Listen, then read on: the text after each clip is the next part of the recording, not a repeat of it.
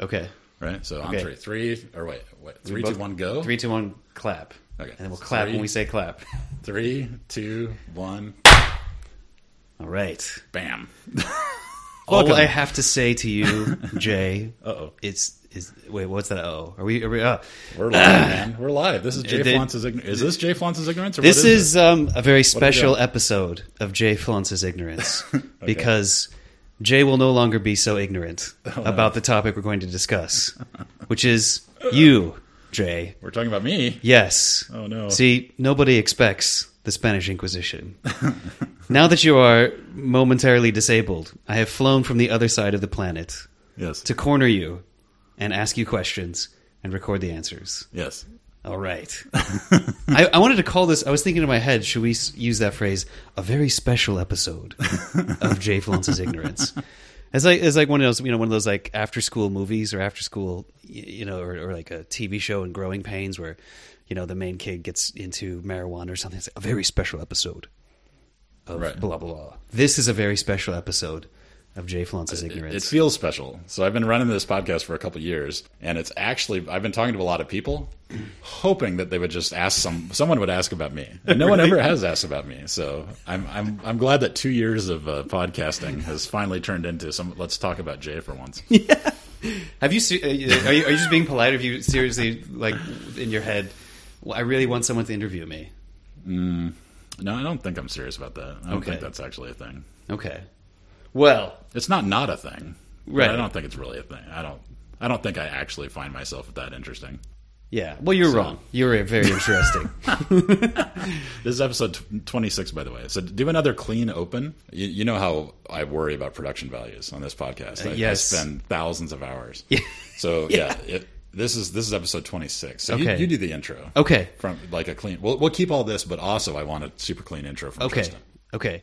So, do I have to name your podcast? Okay. uh, So, clean up a clean intro is good way. So, I'll start. Okay. Here we go. Ready? Yeah, here we go. Up next on a very special episode of Jay Flounce's Ignorance. Jay is no longer ignorant because Jay is going to be talking about himself at the insistence of his good friend. Hello, I am Justin Hopkins. I have flown from the other side of the world, China specifically, to take advantage of Jay while he is immobile and unable to run, and ask him a series of pointed questions which I have wanted to do for many years. Oh man. There is no escape. Welcome to episode 26 of Jay Flounce's Ignorance. Thank you. How was that? Was that all right? That was awesome, and I'm extremely uncomfortable now. I didn't, I didn't realize how uncomfortable I'm making all my guests because now I'm like, I feel like under all this pressure and stuff. Because when I'm doing the podcast, it feels like no big deal Right. because I don't, you know, I take myself so unseriously, and it's called. I'm flaunting my ignorance. So the host is self-deprecating in the title of the very podcast, right? So it doesn't have to be about anything. It doesn't have to be like high energy. It doesn't have to be performant. It doesn't have to be. It, it can be anything. I don't really don't care. You know, Right. Like, oh, but you don't want to bunk that mic. Oh, oh, whoops. We're still good. We're still good. Yeah, we're still. I still see the the bars sliding to the right. yeah, we recovered, but yeah, knocking the mic around is going to make a lot of. Okay. Um, anyway, yeah, but now I feel this this sense of like, oh crap, he's going to ask me questions, which I never understood why the people I was going to interview were like nervous about someone asking them questions until like right now, because now now I'm actually. I mean, are you worried about like people being harsh and judgmental, or are you? I don't know. It's weird because I'm such an open book that like I I share like every like I'm not a, a private person. Mm-hmm. Like I I I try to be polite about not giving people information they don't want. Right. So like I'm currently in a medical position that's not great. Um, but hopefully in two and a half weeks it'll all be over a distant memory. But you know, generally speaking, my advice is do not get old because with age comes a lot of fun stuff that young people don't even know exists. You said your advice is to not get old. What'd My advice is to not get old. Oh, okay. It's, it's good advice. Yeah, yeah. it's very very achievable. You were just complaining that your beard might be white now. Oh, it is. It is white. There's. It's, it's not. Might be. It's. I can see it from here. You got plenty of It's dark it- hair. yeah. You, well, it used to be. It used to be salt and pepper, but Hmm. now it's all salt. Although my mustache is still pepper, which Dude, I can see black hairs on your chin from here. uh, So it's not all It's white. Well, it's it's pretty. It's pretty white. like my dad's head is white. Yeah. My dad has a white head. Yeah. You do not have a white chin. Yeah. I can see it. Is this your six o'clock shadow? Did you did you I shave at three I a.m.? I shaved about 36 hours ago. Oh, okay. So yeah, Yeah. So this is a full blown manly. This is this is this is this is man stubble. Yeah. Justin grows All right, stop quickly. deflecting the attention to me, Jay. I know what you're trying to do. trying to defre- We're going to talk about you. Well, no, I I um it's I I you you are you are a great friend of mine and you've been a mentor for me for many years. And look at that. I'm praising you. You're already you're already getting nervous as I Am I say red? Am I flushed? slightly. I feel. I feel like I'm flushed. this is great, man. I can't believe I keep doing this to people. Oh, I've no. done this to people 25 times. Well, I, you know, it's like I said, you, you, you've been a mentor for me for a long time, really, really great friend. And uh, no, it's just you're an interesting person, and you have an interesting history, hmm. and you're very thoughtful, and you're very intelligent, and I just want to, I just want to interview you. Oh wow. Yeah. All right, so I'll try not to cry. let's start with something easy Yes. and not embarrassing, and let's talk about your butt. what would you like to know? So Wait, hold on. If we're gonna talk medical stuff, we should give a big, Okay. a big like warning. Okay. We want to do butt last. That way, people can. no, I think we should just get the most embarrassing stuff out there. And and What then- if people want to listen to the rest of the episode but not want to listen to the butt Well, stuff? because when I when I opened the show, I, I said I've got you cornered because of your medical situation. And you can't run, and they might be wondering, well, what happened to Jay? Did he break his leg? All right. Well, okay. It's your episode. It's your show. Yeah. Well, no, no, it's your show, but I'm Oh, just my show. hijacking it. You know. Okay. So uh, okay. So we'll start. We'll start with the very politically correct Plight Company version. Is that I am a very old man and I broke my butt. And they tried to fix my butt, and the way that they ended up eventually fixing my butt is the last resort way, which is surgically. They had to cut some stuff, and I am now 10 days after the cutting of the stuff. And generally speaking, nowadays, I'm having a lot of good hours every day, but I'm always five seconds from a really painful uh, situation where I'm not happy and I'm, you know, taking care of business. And uh, I'm on oxycodone. I'm now uh, very, very good friends with oxycodone. Um, Does have- oxycodone talk to you? yes. the little pills are my best friends, and I'm I'm concerned that I'm slowly consuming my best friends, and they're stopping to exist. I I'm eating my friends one, sometimes two at a time, and um, yeah, I think I have a refill. So there's the the doctor has given me another bottle of friends at some point. Um, but yeah, I've learned a lot about pain management over the last 10 days, and uh, the medication is amazing. In the ER, um, on three occasions, I had some amazing pain, pain medication. I highly recommend a drug called ketamine. If you ever get a chance to take K, as it's known on the street, uh, you need to drop K immediately because that is amazing. So, yeah. Uh, we should get them. To, we should get them to sponsor your podcast. Don't do drugs, kids. Yes. Stay in school. Except ketamine. Except ketamine. Do that. Don't stop. we should get ketamine to sponsor my podcast. Hardly endorsed by Jay Yeah, yeah, ketamine. So yeah. Well, anyways, so um, you didn't mention your specific condition. really, you Yeah. want me to get really Just, specific? well, just because I'm, I'm going to Okay. share a story. Okay, well here's here's how okay here's how butts work. Young young people, young young people, you think you just sit down, you poop, you clean, and you go about your day, right? Right. That's that's how youth works. You, Right. You, I can't believe there's people in their twenties. It's so gross. Anyway. Uh, now that I'm 43, it turns out that what can happen is, whoa, this is going to get fun. Uh, what can happen is as you uh, uh, poop or strain or something goes wrong or whatever, is your butt can start coming out of your butt. Your butt can actually elongate outside of your sphincter. And this is a condition called hemorrhoids, and it's extremely common in gross old people who will never have sex again. Um, but yeah, what you do is you poop out your butt. Part of your butt comes out. Anyway, hemorrhoids is extremely common, and usually you just put some ointment on it. You put uh, preparation H, the swelling goes down, it goes back inside, and you go about your rest of your life like it never happened, right? That's what hemorrhoids usually is. Usually it's uncomfortable, you know, there's some pain, no big deal. Um, that's called type 1 hemorrhoids or category 1 hemorrhoids. There's four categories. I have the fourth category. So not only did it pop out, but then it um, I, I had both internal and external tissues, and um, the external tissues had a bleed. So there was a thrombosis, it's called, a thrombosized chunk of my uh, internal butt now on the outside of my butt. And in the first ER, they numbed me up and tried to shove it back in, mm. and it hurt really bad, and it didn't work. Mm-hmm. In the second, so they sent me to a second emergency room in a bigger hospital. in the second emergency room, they uh, they had you know eight med students. I don't know what the fuck was going on, but it's a teaching hospital, and they're mm-hmm. like, "Ooh, we haven't seen this or whatever." So they had like so many young people staring at my butt. It was a really great social experience. I'm pretty sure that's what speed dating is.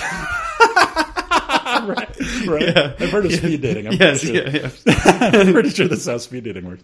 Um, you know, and they're very Hey, attractive. look at this one. Yeah, they're very attractive, very intelligent women in their 20s staring at my asshole, which no one has ever looked at, right? Since I was a baby. I assume my parents looked at my asshole as a baby, but since then, literally no one has ever been back there, including myself.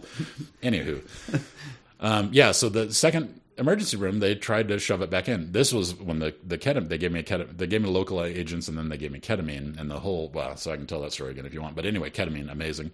They tried to shove it back in, didn't work. So they bring in the surgical team because they have dedicated colon uh, colon rectal surgeon squad. Like they have people that this is their specialty at University of Nebraska Medical Center Omaha, and they came in and that guy was. He's a busy man. He's very important. He makes four hundred thirty thousand dollars a year. I looked it up, and um, he couldn't be bothered to wait for you know me to have pain medication actually in my bloodstream. So the nurse is scrambling because the nurse got a call, and the nurse then they're like, "Oh yeah, give him you know whatever it is, fifty cc's of God knows what amazing drug." Did I tell you the sugar story? No. Okay, there's a good sugar story. Don't let me forget. Okay. You're the host. You have to write. Yeah, yeah, yeah. I'll try to keep it in my head. Um, so they tried to. So the nurse is scrambling because the doctor has now ordered the nurse to give me 50 cc's of something amazing in my IV line. But the nurse doesn't have those drugs. The nurse has to get those from the pharmacy, mm-hmm. you know. So she's on the phone panicking, saying, "Hey, we need this stat because the surgeon's going to be here in 15 minutes, mm-hmm. and it takes 15 minutes for this shit to kick in. So she has to give it to me now." Mm-hmm. Well, they gave it to me, and the nurse is like, "Holy shit! I've never pushed it this fast, right?" And then wham! The the guy the as soon as it's in me, which is not when the drugs take effect. He's like shoving it back up in there again. That hurt like crazy. Now my brother had just arrived to visit me, so my brother is in. It's a two person room, and I was the only person in the room. But yeah, I yelled. There was no um, no social nicety about the experience. So uh, yeah. Anyway, so that was the third time they tried to put it back in. So then that didn't work. So they're like, "Yep, we're going to cut it out." So they put me in stirrups and they cut it out and sewed it back in. and it felt up- great. Oh my god! After Really? the surgery, I Really? was like, "Oh, I'm pain free. This is the best I've felt in like two weeks. Uh-huh. This is so amazing." Well, what I didn't realize is how much they had like spinal tapped me, like epidural. Oh, okay, yeah. They numbed the shit out of me. So my like, I'm like, my butt doesn't hurt for the first time, but it felt like they had been kneeing like like resting on my testicles for like they so I thought okay they must have rolled me over and not realized that they you know crunched my nads for an hour or something. Yeah. anyway what I didn't realize is they had numbed me so hard that 36 hours later all of that would wear off. And boom now I'm in like full uh full pain mode. So that's when the oxycodone oh boy could I feel it. Yeah. But yeah, w- right after surgery, I was like, "It's a miracle. It's a, uh-huh. it's it's unbelievable." Well, it's just I couldn't feel it. Right, right. It was the worst I'd been in, but I couldn't feel it because those drugs are amazing. And this is why you're immobile and you have to Right answer now? questions. Yes. Like Yeah, well, if I if, mean- if if I asked you a hard question and you tried to run out of the room, I could Run? I could grapple you and put you back in front of the mic. I'm not running anywhere. this is what I mean. I can kind of waddle around. I mean, I'm not immobile. I can waddle to the you know the the, the like the, the the post the uh, mail comes three doors down, so I can go I can go get the mail. It takes me a while, but yeah, no. Right, and like I said, right now I feel pretty good, but it comes and goes, and my mobility comes and goes. And I was having like stiff legs for a couple days, but that all went away, so that's good. So yeah, I think ten days in, I'm way better than I was early on. But yeah, the first week I called the nurse and I'm like, oh my god, I had a really bad night last night, mm-hmm. and she's like, yep, that's gonna happen. You're gonna just have um, the the swelling will will kick in, and then it'll go down and it'll kick in, and you're gonna have a bad you're gonna have bad chunks of time. Mm-hmm. Week one, week two, and week three. Hopefully, week four is better, but you'll feel like you're recovered, you're all good to go, and then you will get your butt kicked, and that's I've experienced that several times. I had a bad night uh, last night, evening, not night. I slept fine, but yeah, Perfect time to do an interview. yeah, yeah. I cannot run away. That's for sure. So I can hit you with this Rubik's cube. I, I. I you know, you might feel embarrassed talking about your butt, but I, I had I, hemorrhoids. I thought I just I thought I just said everything right. yeah, yeah, exactly. So I mean, but I had I had What else hemorrhoids. do you wanna know? I had hemorrhoids in China as well one time. Did And they use yeah, herbal Chinese medicine? They well, they did not. They well, I just um, I remember having blood in my stool, and I had to go to the hospital, and Okay. because you know, blood in the stool is a bad thing. Yeah. generally speaking. yeah, that's not where and the blood's um, supposed to. yeah, I mean, it was. I just went to the biggest, nearest Chinese hospital that was there, and you know, I had to pull my pants down, and the doctor shoved his fingers up my butt. You know, and I don't know if you've have you ever been to a Chinese hospital? Well, my understanding from you, so correct me when I'm wrong, is that there's two systems of medicine. There's Western medicine and then there's Eastern medicine in China. Yeah. So the hospitals are all Western medicine hospitals, correct? Uh, no, well, a lot of what they'll do is they'll have different departments in the hospital, and for some of, like for example, they might have a Chinese medicine department, or and they might separate that from their Western medicine department. They also actually some of them just they will prescribe Chinese medicine to go along with other Western medicine as well. Um, Oh, really? yeah. But anyways, the reason why I asked you is, do you know what it? What, have I talked to you what it's like? Because like, there's not much privacy in Chinese hospitals, or in many cases, none at all. So, Hmm. yeah, you know, I'm just if you feel embarrassed, I just you know, I had my pants down and doctor's fingers up my butt while other people, other patients were in the same room, Hmm. you know. And I was the only white guy in there. It's like, hey, I wonder what that white guy's butt looks like. so, I'm just just mean to say, you know, hey, I've haven't been to the same place, but So visiting you, you in China, I've experienced the white guy effect, Yeah. where these these uh, really cute short Asian girls want to take photos with these huge American monstrosities, right? Where they're like, "Oh my god," and they're like, you know, throwing the peace sign. Is that still a thing? They oh still yeah, throwing the that's still sign? a thing. Yes. But yeah, they got their selfie sticks and their peace signs, and they're like, and I'm like, wow, they're really cute. And they get a photo and they, you know, leave immediately. it's like, I'm just a freak of nature. And the more rural we went, the more so that is. Yes. Right? Where the more and more I was like an, a, a shocking attraction. Yes. Um, just my existence was mind boggling. yes. yeah. You're a big guy. Yeah. Yeah. And and that they that they'll take pictures, you know, and you could I you know I had a friend in China who didn't speak a lot of Chinese, but one of the first phrases he learned was 20 yuan to take a picture with him. And he's just like if you want a picture you got to pay kind of thing. People would pay. People would 20 pay him, yeah. so not everyone, some would walk away. Ah. But uh, it was eh, it was basically designed to um, reduce the amount of time he spent posing for pictures and But also beer money. and well, yeah, beer money and filter Yeah. out filter out who was serious about getting a picture with What's him. 20 yen worth in USD again? About three dollars. Oh, okay. So pretty cheap Pretty cheap, yeah, For- but but not nothing. for 10 seconds of his time. Yes, yeah, Yeah. If you were making three dollars every ten seconds all day long, that's a lot of money. could be could be pretty good money. Yeah, could be really good money. Yeah, and the more annoyed he is, he just keeps upping his rates till people stop. Yeah, yeah, exactly. So you reach that point in the market where there's Yeah. nobody nobody's all right enough. of Price and volume graphs Yes. meet at these Yeah. particular lines of maximum profiteering. Yeah.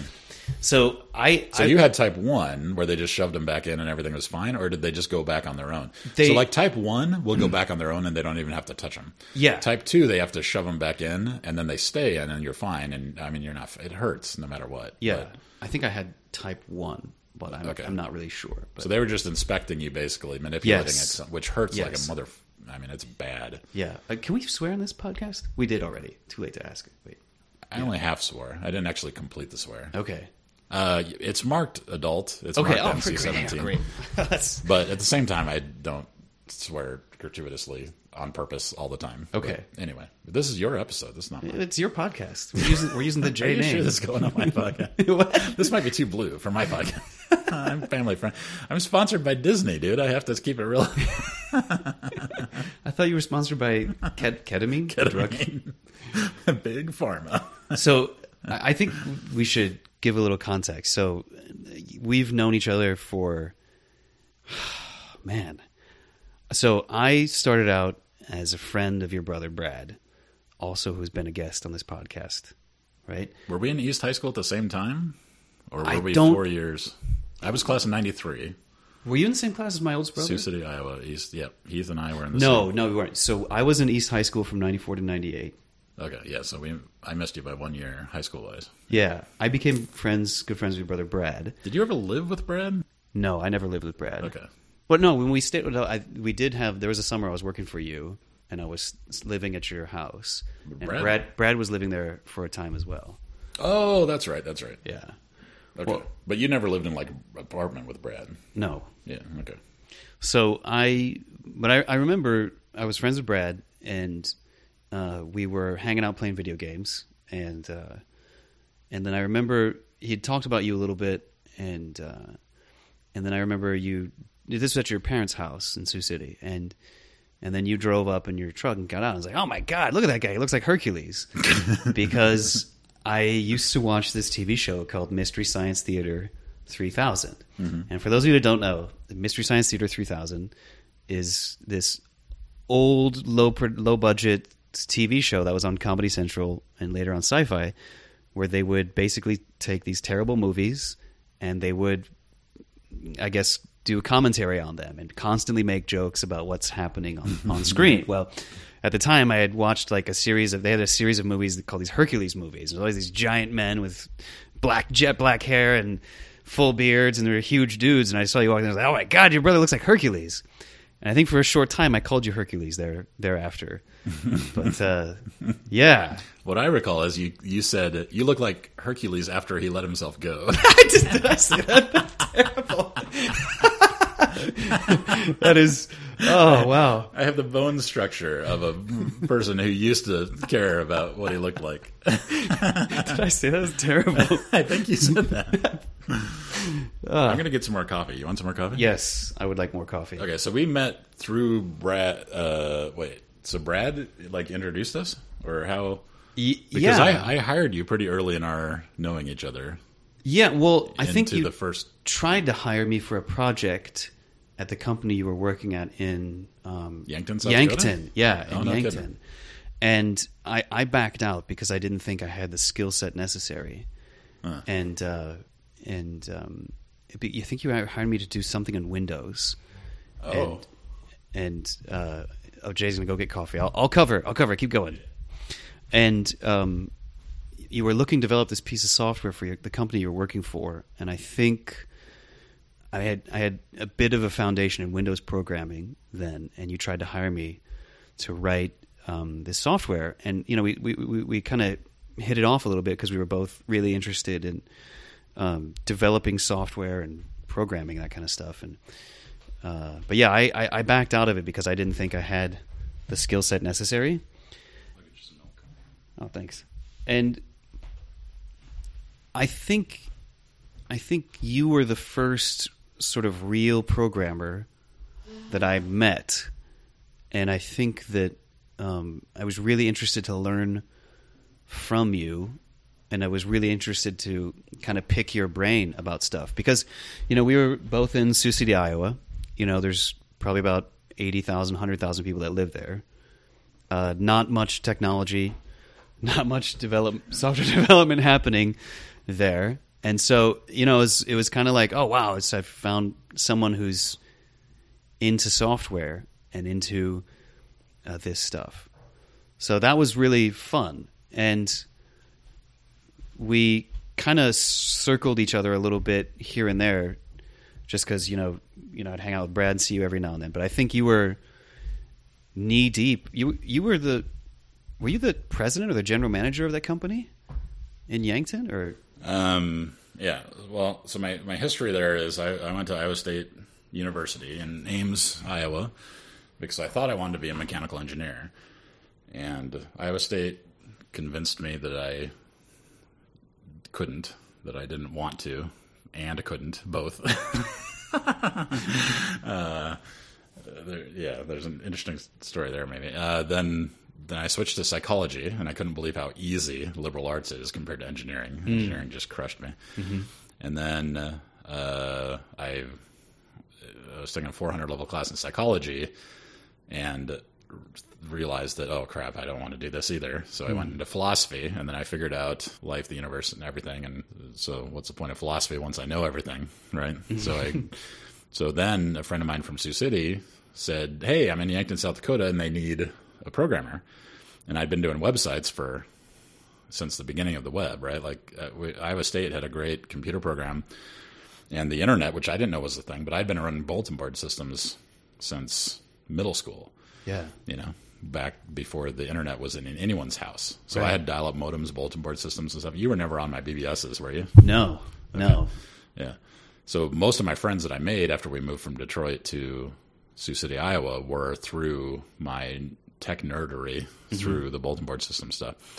Anyway, the internet was like a bulletin board system that was always on. You didn't have to keep calling one other computer. There were there were hundreds of computers on the network all the time. And I dropped like some people are addicted to World of Warcraft. I got addicted to MUDs, multi-user Mm-hmm. Oh. I played those too. Yeah, Yeah. text. And so I'd be in the computer labs of Iowa State where I was supposed to be learning computer science in text based dungeons. Yep. With no graphics, no colors, even Yep. just text, white text, and I couldn't believe how fast it was. And there were multiple people in there at the same time. Oh yeah. Blew my mind. Anyway, websites were a thing. NCSA Mosaic came out, Yeah. and suddenly a website could have, unlike a Gopher server, right, Mm-hmm. which I never programmed Gopher servers, a website suddenly could have an image. So I could have a an icon on a website that someone in Pakistan could see a graphic mm-hmm. on a website. I could have text and an image. And I was like, one, holy crap, this is amazing. And two, oh, damn it, they're going to ruin the internet because they're going to put images on there and it takes up so much space. It takes so long to load images Oh. That it's going to slow it all down. It's going to be worthless. They're going to ruin the internet by having images on it. I thought. You were afraid they're going to clog all the pipes. Yeah, they're clogging Yeah. all the pipes. because I'd been doing 300. No, I didn't, never did 300. I did 1,200 bits per second modems. 24, Oh, 48, 9600. Yeah. Got to the internet. It was insanely fast. But for text, right? Images Yes. took forever Yes. back then, even at a major university. Images were non-trivial chunks of information. Four megabytes is a lot of data. Yeah. right? Nowadays, 2018, you load a website and there's 80 megabytes of JavaScript. You know, On on a single page. on a single page click. yeah. It's insane. I, I remember it, it's interesting. We we have these kind of similar interests I, because I think this is one of the reasons why I liked talking to you was like for example you mentioned Muds. I also played on Muds. I connected mm. to the, the the college I went to, but I was only I mean this was only thir- I was Morningside 13 College? Yeah, Morningside College. I was only thir- 12 or 13 at the time, but I remember the old BBSs. You had to you got busy signals a lot. You'd call Yep. up the BBS system. You got a busy Yep. signal, busy signal, busy signal. If you got through, it's like, oh yeah, great, I got through, I could play. But the Muds were on, Always online. always on, and with multiple people in them at the Oh. same time. and you could you could party up with them, and and you, could, type to people, and people would be in Germany yeah, saying hello Yeah. in real time. It's- and my head exploded. I was like, "What?" So so did this drive your in, initial interest in programming? Was it? I think I always loved computers. Like I, as a kid, I was, you know, my dad bought an IBM PC Junior back in the day, and I had this book called uh, Programming uh, Computers. This is MS DOS com- programming computer games, like computer games. So it was just this book of source code, all typed out, line 10, line 20, line 30, line 40. Here's what you type, and boom, you've got Minesweeper, or mm-hmm. boom, you've got Blackjack. Mm-hmm. You know, and I was just fascinated that I could type these things in and make the computer do stuff. So I mm-hmm. was really proud of some of the like graphic stuff I was doing because we had three colors. We had cyan, magenta, black, and I don't remember, but it was like four color graphics. Right. Way yeah. back in the I day. remember that. Was it called CGA or something like that? I can't remember. I don't remember, but the yeah, but I I remember this one program that I wrote, which was like, oh, what if I take if, if I go the x y coordinate and I add ten and I go tick tick tick tick tick tick tick, it makes a curve, right? Like if I go straight line, straight line, Yeah. and it makes a like a it's not a fractal, it's like nothing. I mean, I don't know what it is. It's nothing, but, But it, it- it was- it blew was- my mind as a junior high kid. Yeah, it, there was like a movement to it, like a kind of an animation effect. By drawing the lines, and the computers are so slow back then that you could actually watch them draw one line at a time. yeah, You know, yeah, I remember that. Yeah, like like in 2018 i'm pushing 140 frames per second in ultra high def 1920 by whatever Yeah, just to get shot in the face in uh, player unknown battlegrounds i suck at this game right but i've got my com- my computational energy going into it is insane Yeah. because just the video card in that gaming pc that i bought this year just the video card is humongous Right. just for that's how video cards work when you want to push video it's ridiculous power. It's yeah, ridiculous just so power. much. Yeah, I mean, you compare that to the moon land. You know what was on Apollo 11, the the computational power of the the the. If if I, I mean, I've heard, but I don't know that while they were landing the Apollo, they they were actually calculating stuff by hand. Yeah. as the as they were getting information, and, Yeah. and they were adjusting their descent as as the numbers came out. Yeah. So We are so old. I'm older than you. but Yeah. we are both so old at this point. Wait. so I, I I remember when, when I was when I was first hanging around you, and I used to um, shit on you endlessly for being a philosophy major for a short period of time because I remember thinking, "What are you going to do with a philosophy major?" and and uh, What did I say?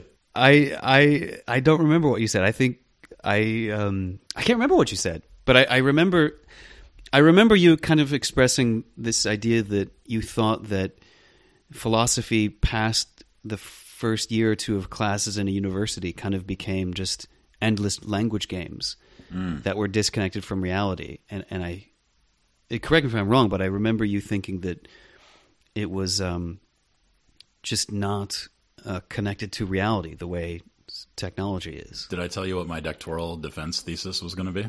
I think you might have, but I don't remember. It was going to be how philosophy is bullshit. that would have gone over well with all the other PhDs. That's how I was going to get my doctorate. was proving that we're all wasting our time. and philosophers being who they are, they might have given me a doctorate. oh, really? Might have if I had argued it well enough. I, uh, yeah, it's. I, I remember this. I remember this about you, and I remember also like uh, one of the things that I really enjoyed talking to you is that one, one of the things I, I find really fun about you is that uh, you are a very independent thinker. Um, I think a lot of people like to be thought of as independent thinkers, but they kind of just latch on to an ideology and they just ride that ideology and let the ideology do the thinking for them. But I, I find it really fun about you that you have a really independent thought process and um, yeah, I, I've always I think I've always admired that about you. Like like for example, so you left before you graduated. You got a job as a programmer, and I think at this company in Yankton, you were very soon the president or general manager of it, and yeah, that really impressed me because you. How old were you at the time? Yeah, so so to pick up that story, I, I blew through. I dropped out of three different programs at Iowa State, and my buddy from Sioux City called and said, "Hey, uh, we hear you know how to program websites. Like this is before CSS existed. This was HTML. You start a tag HTML, and then when you want text to be bold, you put a A B tag. B tag. Yeah, yeah. Remember? I remember. Oh, I remember that. Header one. That's header still, that's two, how I still program it. AH, yeah, that's my level of you know UX skill at this point. I still program like it's the early '90s uh, websites, um, but they're like, yeah, we need a website to sell this compu- these computer uh, parts that we're getting from Gateway 2000. If you remember, I those remember Gateway cow- 2000, yeah. yeah, those cow shaped or the cow colored boxes back in the early '90s. They were one of the big competitors with Dell at the time. Mm-hmm. Um, uh, yeah, so um, the, so the short version of that is that yeah, I can make you a website. So I went and I made him a website, and they're like, oh hey, it'd be neat if this uh, integrated to our uh, inventory system. Like all of the inventories in this computer over here, if you could put the inventory on the internet in real time, so we didn't have to type it in all the time, that'd be great. And I'm like, uh, yeah, I should be able to do that. So I did. You know, I connected it to this is you know Perl, yay Perl. Um, and then um, and then they're like, oh hey, this other company uh, called eBay. I think it was eBay. There was another one too. There was an eBay competitor which since died. Um, but Oh, I remember you pointed like- out to me then. Net sale or no? I remember it was like a blue yellowish logo. Anyways, yeah. Sorry. Yeah. But, like people are still people nowadays be familiar with eBay, but we were Yes. in the beginning of this didn't exist before this auctioning stuff, Right. And they're like, hey, you know, we're losing all these commission all this commission money to um, this this company because we have to, you know, why don't you make an auction system? And you know, I'm like, uh, okay, well, I guess I can make an auction system. Like, you know, it's just inventory on the internet, but there's a bidding process, so I should be able to do that. So I'm, you know, making more database tables and writing. So anyway, that turned into a Microsoft NT 4.0 uh, server running what is now called Visual Basic Classic, I believe is what it's now called, VB Classic. This is before .NET, before Long before ASP. .NET, yeah. Oh yeah, yeah. This is so it still exists apparently, and it's called VB Classic, and that's what I was in. So I wrote a whole auction system in that Microsoft stack. Mm-hmm. You know, I don't remember why, but I think because the database was integrated with Microsoft SQL Server and the server was integrated. You know, whatever. So um, yeah, so I was a Microsoft programmer for another year. So anyway, I wrote this auction system and the auction system really took off. It was like a big hit. And suddenly, because they had a whole department of sales guys, and my recollection is that my auction system was outselling all the sales guys combined. The entire sales staff, I was beating them. I was beating the whole department. Um, so they pivoted, right? And now we're coming up on the year 2000, the tech boom bust cycle Yeah. of the year 2000 uh, late late nineties, two thousand into two thousand, and everybody and their mom was pulling hundreds of millions of dollars off Nasdaq, Yes. right? Yes. For everything, for every bad idea on the planet, Yes. they the the Wall Street was throwing hundreds of millions of dollars. So the owner of the company, very rightly, saw that as an opportunity to explode our uh, market share in what we were doing in, in the business model. And uh, we decided we, we had this fancy lawyer flying out of uh, St. Louis, Missouri, in his uh, twin turbo plane, prop plane. So it wasn't a jet. Uh, I don't think you could land a jet in Yankton, South Dakota. Maybe you could. but anyways, the small airport in Yankton, South Dakota, twin turbo prop plane, expensive plane. He's flying out of St. Louis, coming to Yankton, and we had a prospectus, and we were going to raise eighty million dollars or something. And I'm nineteen. I was gonna ask. My next question is, how old were you at this time? what was I, 18? Something like that. 19 or something. Anyway, so I'm the whiz kid of this auction system, which was, I, I would pay so much to have that source code. Like, I would love to see my, but this was before version control existed, as far as I knew. Mm-hmm. Like, you, you did a great job getting me up on version that, control. that, that did, yeah. That was one of your projects. I tasked yes. you with is like, hey, I don't understand version control. Yes. Let's install RCS, and that's anyway. That's later, I guess. But um, I'd love to see that source code that I wrote. Um, but yeah, so we're going to raise all this money, and I'm the whiz kid, fresh, whatever, and we're getting like interviews and stuff. And I had already gained like 50 pounds since college, and so I'm like, I look at the photos from the time, and I'm like, holy crap, I got super fat already. Um, but uh, they, yeah, we, we had GSCI.com as a domain name because that was General Service Computers Inc. Mm-hmm. And the whole business model was Gateway 2000 before they rebranded as Gateway and before they shut down. Gateway 2000 was terrible at inventory management. And so they had pallets and pallets and pallets of stuff that um, they were making money so fast that they were just throwing shit out the back door. They're like, okay, that motherboard is now one generation too old. We don't care about it. Get rid of pallets of it. And the whole business, a lot of the business was driven by that gateway overstock. Oh, so okay, so That's you were why they were in Yankton. So so GSCI was was taking this overstock, General and, Service and basically sorting through it and putting it on your uh, bidding platform. Yeah, so when the bidding platform became a thing, they're like, oh, hey, it's going to be now the Global Shopping Club because GSCI, Global Shopping Club Incorporated, same mm-hmm. letters, same domain. Yeah. But now it's an auction system. I'm the president of this company, right? And I'm a millionaire on paper. Like not actually a millionaire on paper, but close. Okay. Like this this lawyer out of St. Louis with this prospectus that's this thick, and we printed up eighty thousand prospectus. So we had walls of this paperwork that we were mailing all over the wherever they went. I mean, I don't even remember. Mm-hmm. Anyway, I'm like a president, millionaire, whiz kid, you know, genius all of a sudden. And I was driving a beat down, you know, piece of crap 93. And, you know, I was making good money for a kid my age who didn't have a computer science degree. Mm-hmm. Um, but I didn't have any money. I mean, you know, so being a millionaire on paper was crazy. Mm-hmm. Anyway, and so then that all collapsed and I ended up in Omaha. So, Yeah. Sorry, that's a really long story. No, no, that's fascinating stuff. I mean, how many people? How many people know this about you and your background? How many listeners? I mean, this is this is what I think. Like you, you have you have a lot of interesting stories, and uh, yeah. Well, I mean, is this? I mean, but like, so I mean, so then you moved to Omaha, Yep. and then Well, I fled to Omaha after the South Dakota Attorney General was like, "What are you doing?" really, yeah, I had a very uncomfortable meeting with the South Dakota Attorney General and uh, one of the bankers that we had borrowed money from. okay, Um. Yeah, so there, there's a whole there, there's probably a whole episode of a podcast about just the end of that. Okay. Um, well, the rise and fall of that company. okay, and um, yeah, it's it. I learned a lot. I learned a lot about business. I learned a lot about um, entrepreneurship mm-hmm. when the shit hits the fan. Right, like you mm-hmm. can start out with really good intentions as a business person, mm-hmm. and things don't go your way. There is so much pressure. I mean, you've got employees that need payroll. That they need payroll because they got to feed their kids. This is serious shit. So when you start having thirty people depending on you for your livelihood to pay rent, to pay mortgages, to feed their children. It's a lot of pressure, Yeah. you know. And um, that was only, you know, I think we had 25, 30 employees.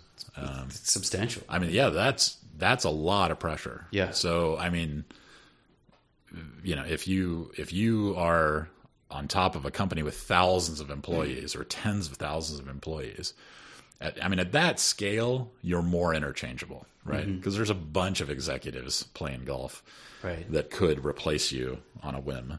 But when you're small, there are key positions that are, I think are really critical just because you have not tried to mentor people to Yeah. take over. Like if I get hit by a bus tomorrow, what happens to this business? Well, in small business, the business might collapse. That might be what happens to that business. So that's a lot of pressure. Yeah, yeah.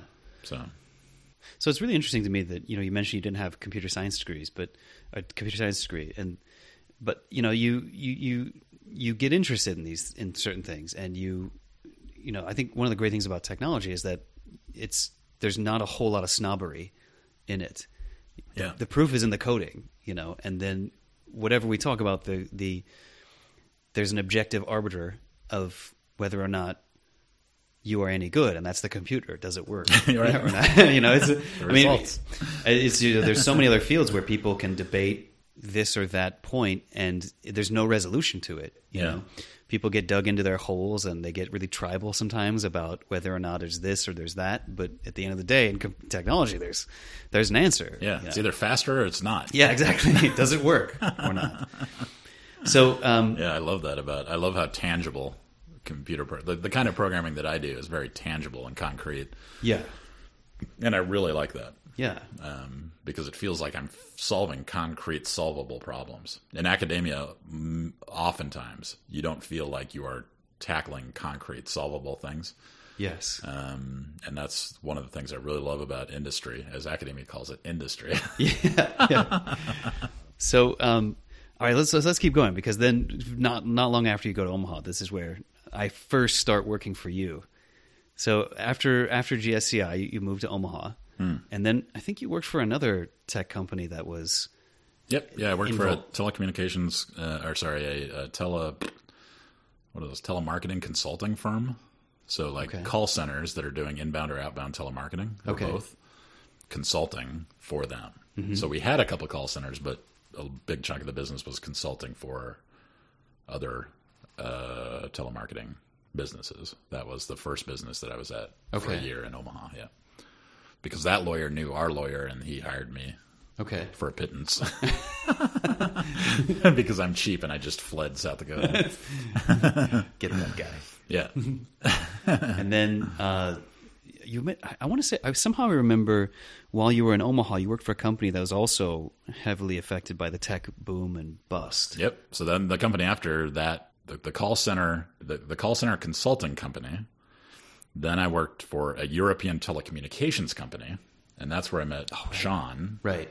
And because Sean was my boss, Sean hired me there, and um, uh, yeah. So that that were the the crazy stories there were the time that they flew me to Frankfurt and England to attend the conference calls when I don't speak German nor have any sway over these things. And we were in a limo one time, and the guy told me that they had to burn thirty million dollars off the books, and that's why they were looking at buying this German telecommunications company because the shareholders needed to see that the liquidity of the whatever, whatever, whatever. So they were basically trying to get rid of thirty million dollars and they, they figured, oh well, the way to do that is to buy, you know. So the, these yahoos were dudes in Omaha, where a, a splinter group off of West Interactive, where they were doing callback services, was their bread and butter.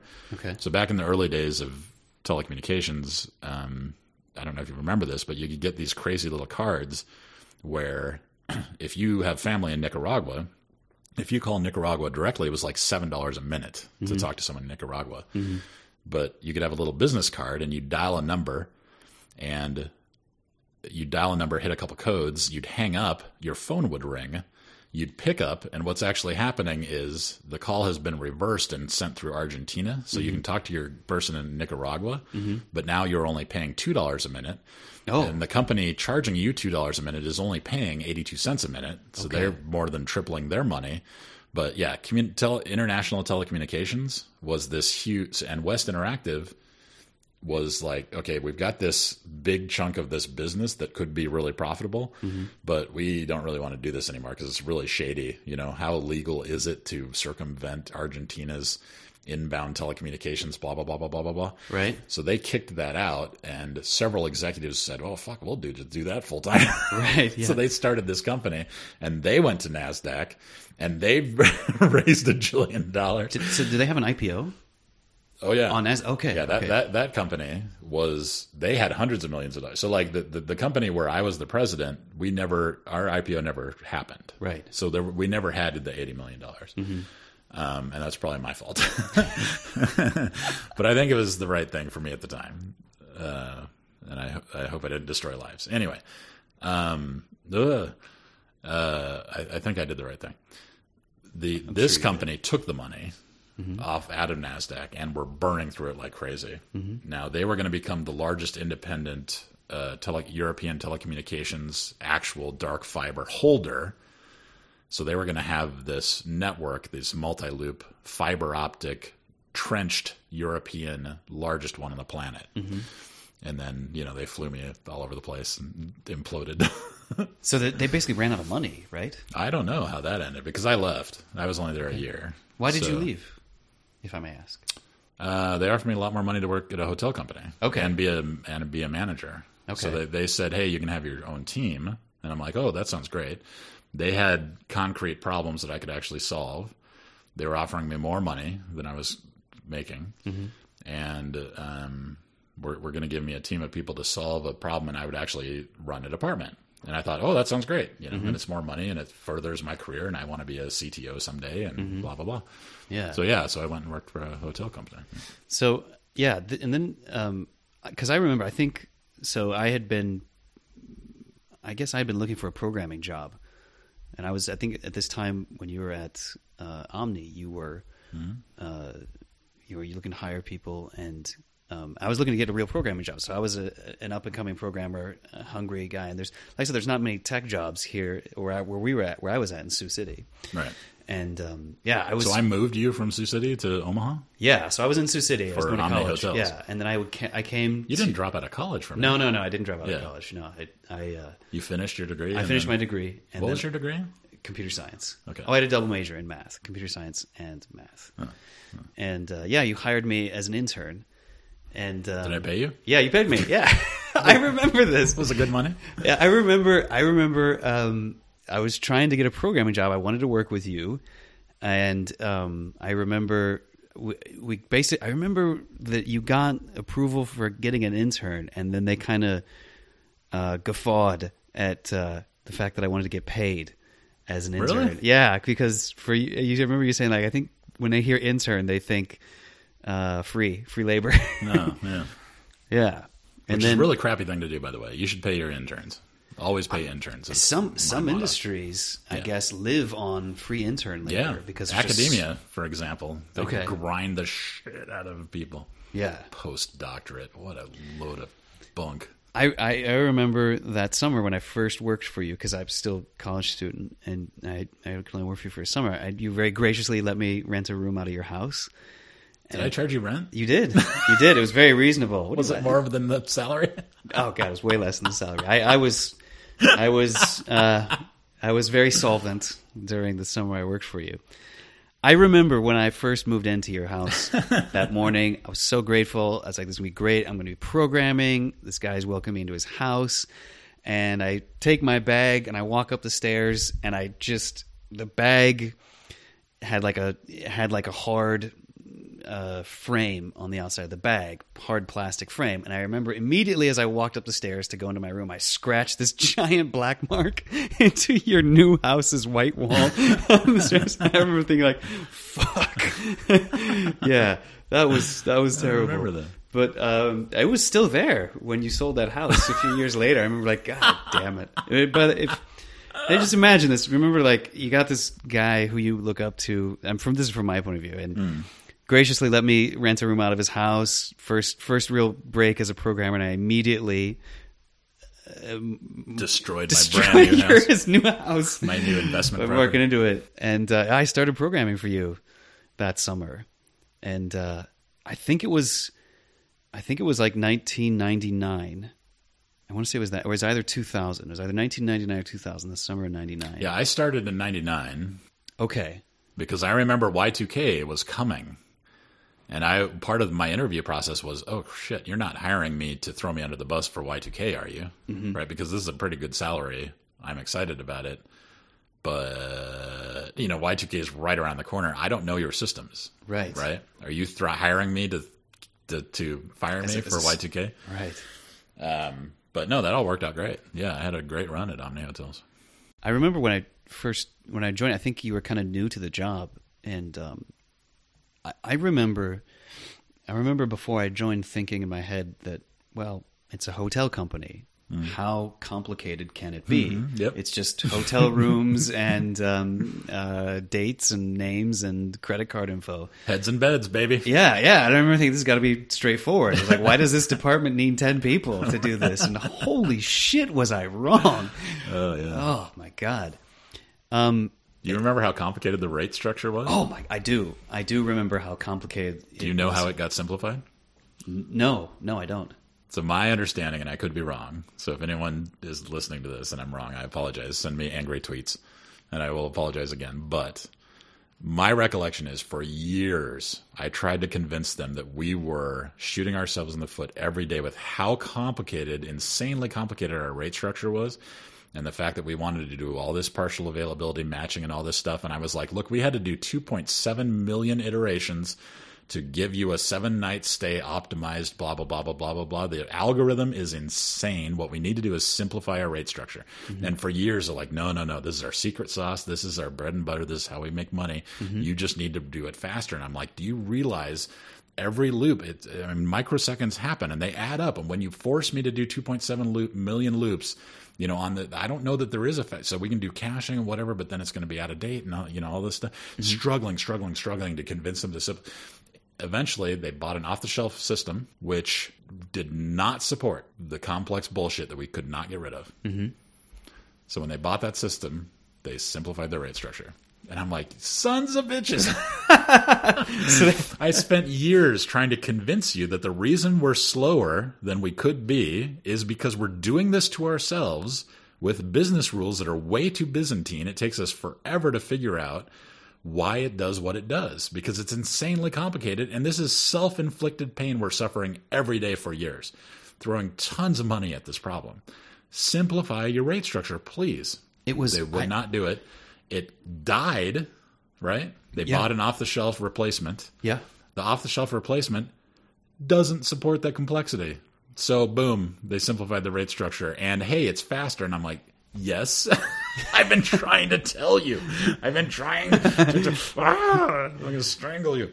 Yeah. I, it's it's so hard to explain to somebody who hadn't seen it how insanely complicated it was. Yeah. I, I remember. I mean, I took several runs at it trying to understand it because of this project or that project. Yeah. and it. I mean, it was it was incredible. It was absolutely incredible how difficult it was to understand. I mean, tables and tables and tables and tables of, of stuff. And depending on who was asking the hotel about availability, you had a completely different set of rules for how you responded. And I also remember somebody from a hotel or a department would ask you, "Why isn't this room hold showing up?" And well, you'd you'd like send this programmer off like he was going to go spelunking into the deep mines of of some horrible remote cavern, and he'd come back. Maybe he might come back with an hour with an answer eight hours later about okay, this is why that room isn't showing up. Yep. It was it was uh, that was uh, for me that was a really that was I, I remember kind of being really impressed with uh, how competent and how diff- how competent you were and how difficult it was. Because you know like when okay so like when I'm when I was when you're a programmer in college you always deal with simple problems. Like you know your professor would assign you a, a programming problem like here solve this write write a program that sorts these strings. Yep. okay you spent maybe four hours on it and you were thought wow that was a hard program you know and then when you actually go out into the real world and you look at existing code bases like oh my god this is way harder than I thought it would be. Yeah, it was. It's it's it's it's mind blowing. It really is mind blowing. Mm-hmm. I, I remember when I was so so before I joined, you know, before I started working for you, I had never really had a real programming job, and at up to that point, the extent of my um, business education were basically Dilbert cartoons, and, and I thought that was the way it worked. And um, you were not at all a pointy-haired boss. You were the exact opposite of that. You really knew your shit, and I remember, I remember thinking that, and I still, you know, thinking that, wow, this guy really knows his stuff, and um, yeah, you were really good at that. Oh, thank you. That is very kind. Yeah, I mean, like you, because I mean, you remember Dilbert cart. Are, are, Oh, yeah. Do, are Dilbert cartoons still being made? I think so. Okay. Yeah. Well, basically, they have the pointy-haired boss who knows Yeah. nothing, Yep. and then you basically you, the programmers' lives are hell because they constantly have to change um, what they want to say or wh- what they have to do suddenly. And yeah, it, it was interesting because you were. It, it was a situation where you were the best programmer in the department, and all of us were going to you for answers. And uh, yeah, you worked pretty long hours then. I think. Oh yeah, I yeah, I was a workaholic for sure. Yeah, my first ten years in the business, for sure, I was a workaholic. Mm-hmm. So, I, I grew out of that eventually. you, you grew out of the workaholic. oh yeah, Yeah. yeah. I haven't been a workaholic in a long time.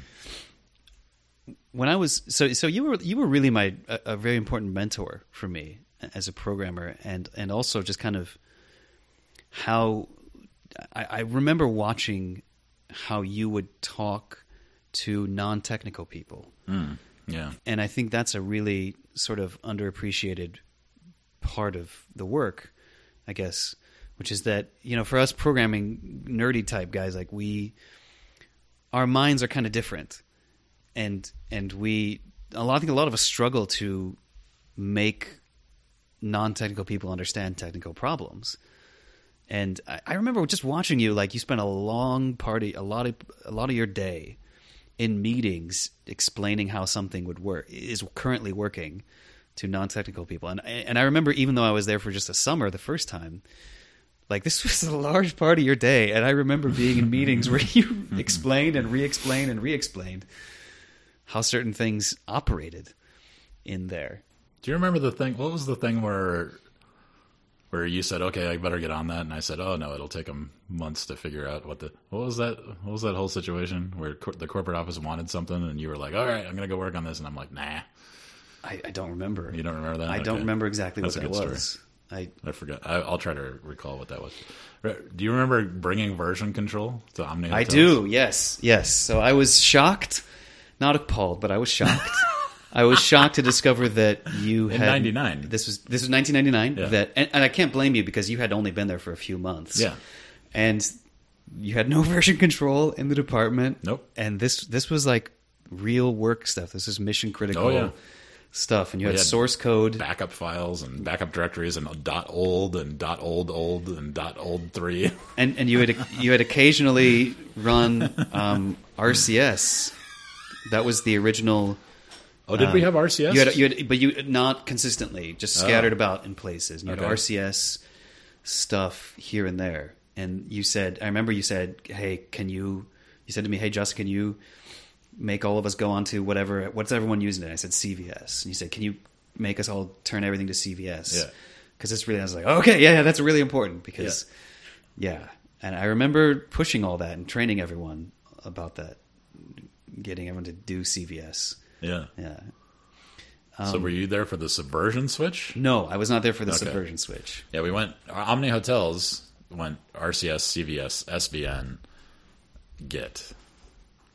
So, but I think I was gone before they did Git. Okay. Yeah. So, yeah. Yeah. So But yeah, version control. I was like, oh, I've heard this magical thing called version control, but I've never touched it. Like, I don't, I don't know what it is. I've just heard it's cool. Justin, figure this out. So for those of you who are not programmers, it's very, very, very dangerous to have any program of any importance without version control. So version control is like saying you would do these check-ins. And you say you check in. Here's the current version. You give it a number, one point one point three, and it will keep a copy of that for now, from Forever. from now until for the until the end of time. Yeah. So in case you need to look at how it used to be before you know, before Justin the intern accidentally nuked a file and suddenly the whole system doesn't work, you could roll back to that and say, okay, well, this is what it was like, you know, 24 hours ago. Yeah. Yeah. it was. Well, that was a big deal because we didn't. I mean, it didn't.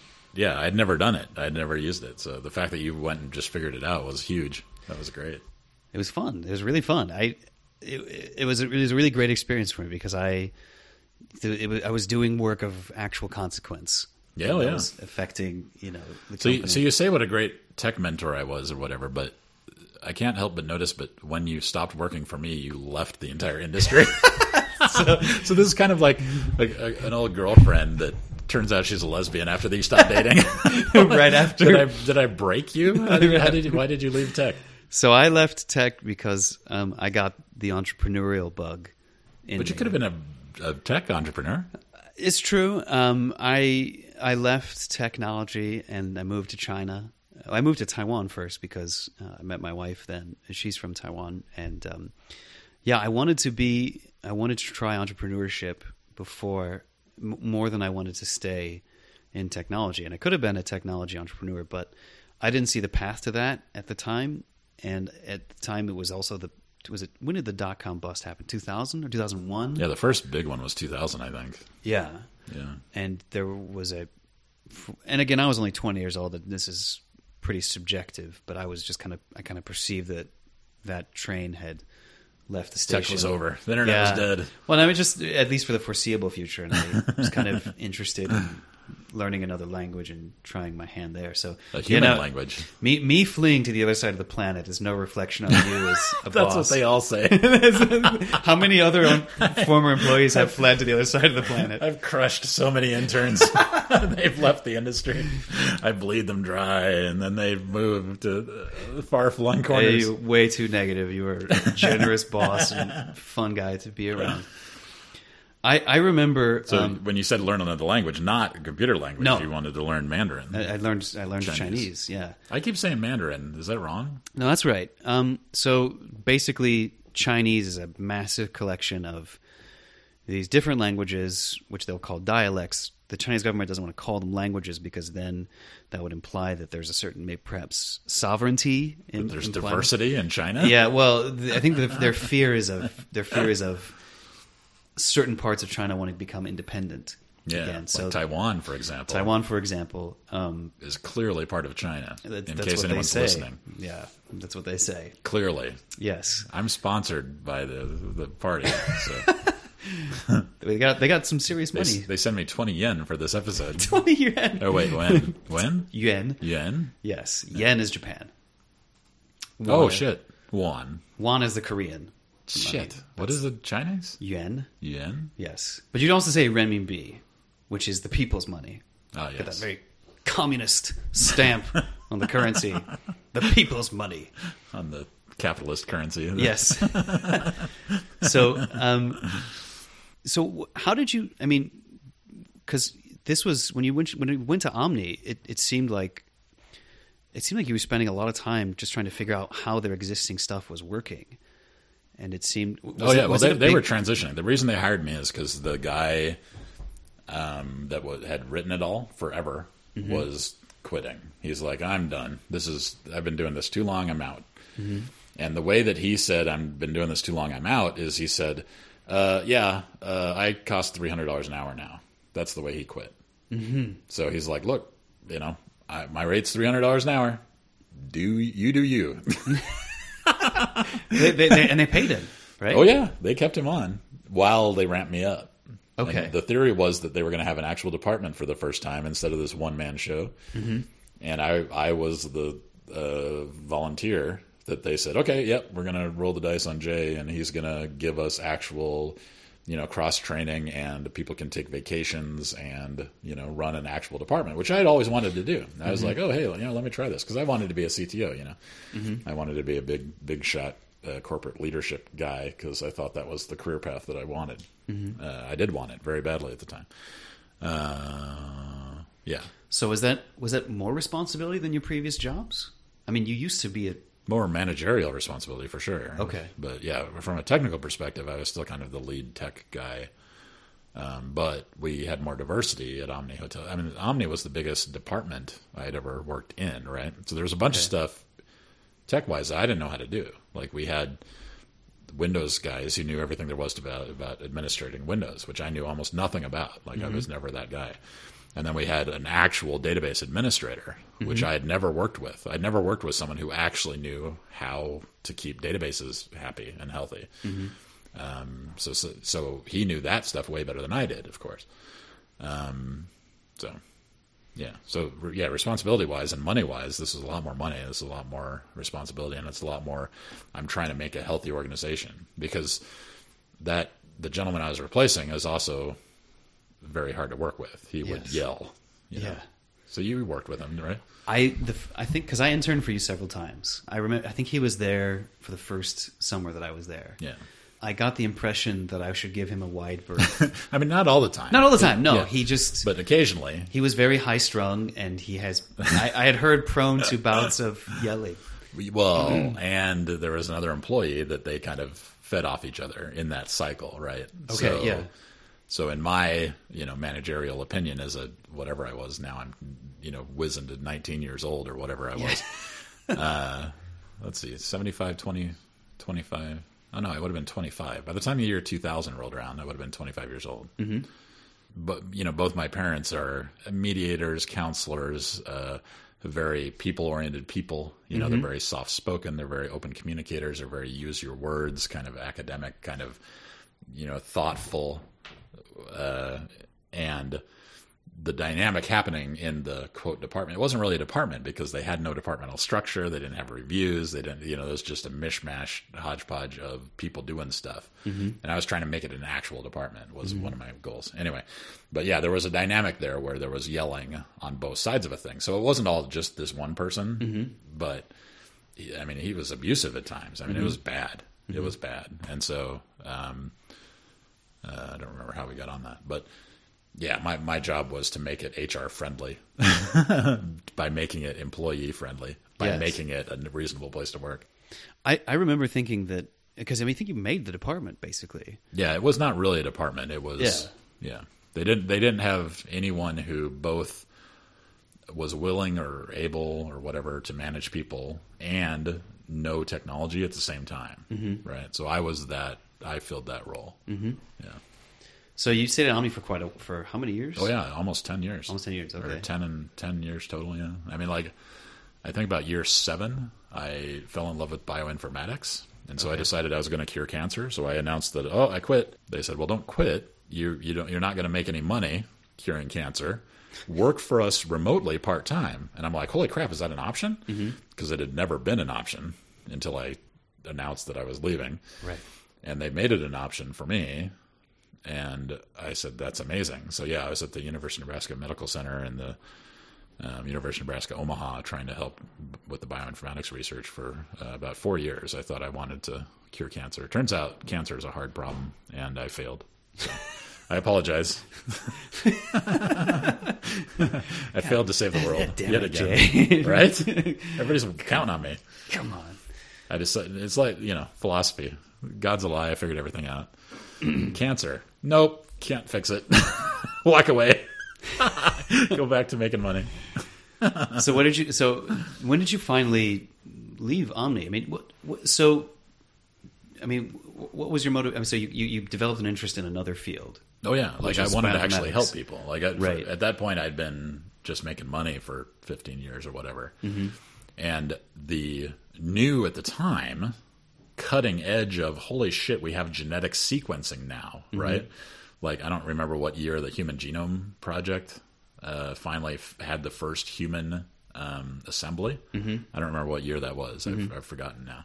I've forgotten most of my sciencey knowledge that I once had a pretty neat vocabulary of stuff. But yeah, how that happened is my uh, I was running an Omaha Perl Mongers meeting, and a guy wandered in to one of our Perl Mongers meetings, and he said, "Hey, I need help with uh, genetic sequence analysis." And I said, "What the crap are you talking about, dude? This is like." I do websites and like databases. If you need to store a string in a database, that's kind of what I do. I put heads in beds, dude. Mm-hmm. And he's like, no, no, it's easy. All you do is you see these strings of A, C, G, C, T, C, C, C, T, C, C, C, C, mm-hmm. these strings of text. That's all it is. Mm-hmm. It's just strings of text. And then we need to run this little algorithm on it and kick out the results over here and cure cancer. Well, he didn't say that. I, you know, that's what I heard because he's a scientist and I'm an idiot. Um, but yeah, I was like, holy shit, yeah, I can process text, dude. Like Perl is the Swiss Army chainsaw of text processing. Yes. One, one of many, but I love, you know, I love Perl to death. Was awesome. But um, yeah, so I'm I'm in there and I'm like, oh yeah, I'll I'll fix it. So yeah, and that turned into oh yeah, now do this, now do this, and then I'm like, whoa. So he offered me a stipend, so I was working for a stipend out of the university system. Um, yeah, so You said you you gave up. Do you still do anything with bioinformatics? I don't anymore. No. Okay. So I uh, after four years of that, I um the, the the fun thing about science and you know blessed scientists for not giving up I, i'm not sure i have the i don't have the right mindset i don't think to be a professional scientist because a professional scientist tries something gets a result and he's like ooh that's a result right now whether or not they cured cancer that day they've now they now know something they didn't know before mm-hmm. about how you can't cure cancer and that's progress right mm-hmm. in my brain, if I'm working on something for a year and a half and it doesn't cure cancer, I'm like, I just wasted a year and a half of my life. But that's not how science works. Like a true scientist is chasing the questions. And the answers are great. Like if you find answers, that's fantastic. Mm-hmm. But it's not their bread and butter. Their bread and butter is the process of questioning. Mm-hmm. And so people like me burn out. People like me get frustrated and sad and are like, why am I making almost no money with a skill set where I could be making good money mm-hmm. and failing to cure cancer? Like, if I cured cancer, it's worth it. I'm happy to give 60 years of my life if I'm if I think it's likely that I'm going to make a major breakthrough. Mm-hmm. After three, I think three and a half years, I became convinced that the more I knew, the less we know. Like the more I could see mm-hmm. how much we knew, and the more I understood how much we understand, mm-hmm. the amount we don't know is so daunting. Like mm-hmm. I could see an infinite ocean of shit we don't understand. Right. So for me, getting really sciency for three and a half years convinced me that holy crap! I remember one day I was walking through the the medical center library, and I realized that I'm now walking down an aisle full of just cancer research uh, results, papers, just cancer. And I'm staring at walls of scientific journals where people have spent their entire lives, careers producing these results that now sit here and no one looks at them. Hmm. And it didn't cure cancer. you know? And I'm like, oh my, I was just over one, the, these, these bookshelves, like, felt like this weight on my chest hmm. of you could throw your whole life at this and maybe nothing will happen. Mm-hmm. Now, being undaunted by that is the way we're going to cure cancer, Right. right? Because me selling hotel rooms ain't to cure cancer, never, right? Right. so good on that. The people that can do that, I applaud them. That's fantastic. That's amazing work. I, but I, I came to the conclusion I don't have the long term, uh, uh, whatever. Patience. Or Yeah, I, I the constitute the uh, uh, I don't know what's the word. What word am I looking for? Yeah, no, maybe just patience. I think, or so something that I I want to build stuff. Like even if what I'm building is trivial or not important or mm-hmm. making the internet worse every day, mm-hmm. when I feel like I'm building stuff and it's getting used, mm-hmm. it feels way more important than chasing this quixotic dream of this massive payoff, but it, it may never happen. right. when I look back on what did I do this year, and I can say I did all this stuff that doesn't matter, but it's working. That feels way better than I did all this stuff and it didn't build anything. So let's say then, if you were pursuing, with the help of a scientist, uh, a, a research question, a Yeah. research question, and you're churning through all this genetic data, and the answer is a non-result or a negative result, which is that given this condition, does this result in these things? And the answer is no. Yep. Would you feel like that wasn't an, an, an accomplishment? No, I, I think I think the first time you do that, you're like, "Hey, look, I'm doing science. It's great. I learned stuff. Uh-huh. This is great." And the second time you do it, it's like, "Hey, look, science. I did it. I, this is great." Mm-hmm. And the third turn, the fourth, fifth, sixth, seventh, and then after about like 140 of those, you're like, "Fucking hell, I've still not cured cancer." I don't know. Okay, I, mean, I I, I, gotta, I gotta, I gotta ask this question. You keep this this standard of I gotta help cure cancer. Like this seems Well, look, impossibly high. Right. Okay. Right. But but here, so a, a, a nice middle ground would be a clinical result discovered via bioinformatics. Right. And I remember a lecture that was being given on the. Uh, I think I was out in um, uh, Cold Spring Harbor, New York, Long Island.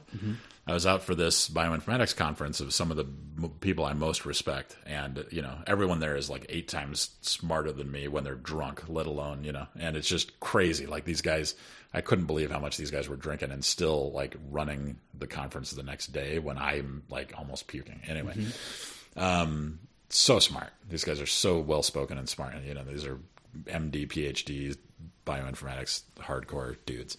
Anyway, the, I remember it wasn't in that, but uh, I asked. Oh no, that was a different thing. But I asked this this person, have we had any clinical result where thousands of, of us have been working on this shit for like five, ten years now? Okay. billions and billions and billions and billions and billions and billions and billions of hours of computer processing have occurred to discover things. Do we have any clinical result? Like, has any foot fungus gotten 10% better because we did a genetic sequence analysis on this foot cream? Mm-hmm. So that there's 10% less mild pain under this one condition of psoriasis or something, mm-hmm. right? And the answer was no.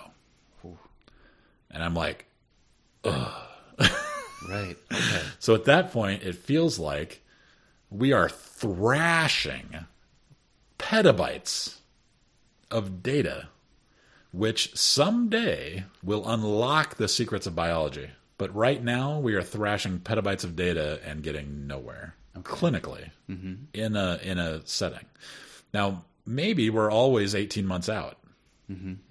But after three and a half years of being eighteen months out, I I just felt so like on paper I love bioinformatics. The mm-hmm. concept of bioinformatics, I would I you know, you could you could make me run around to undergraduates and convince them to do bioinformatics because they're, they're going to save the world. Mm-hmm. Because I believe that. Mm-hmm. They are.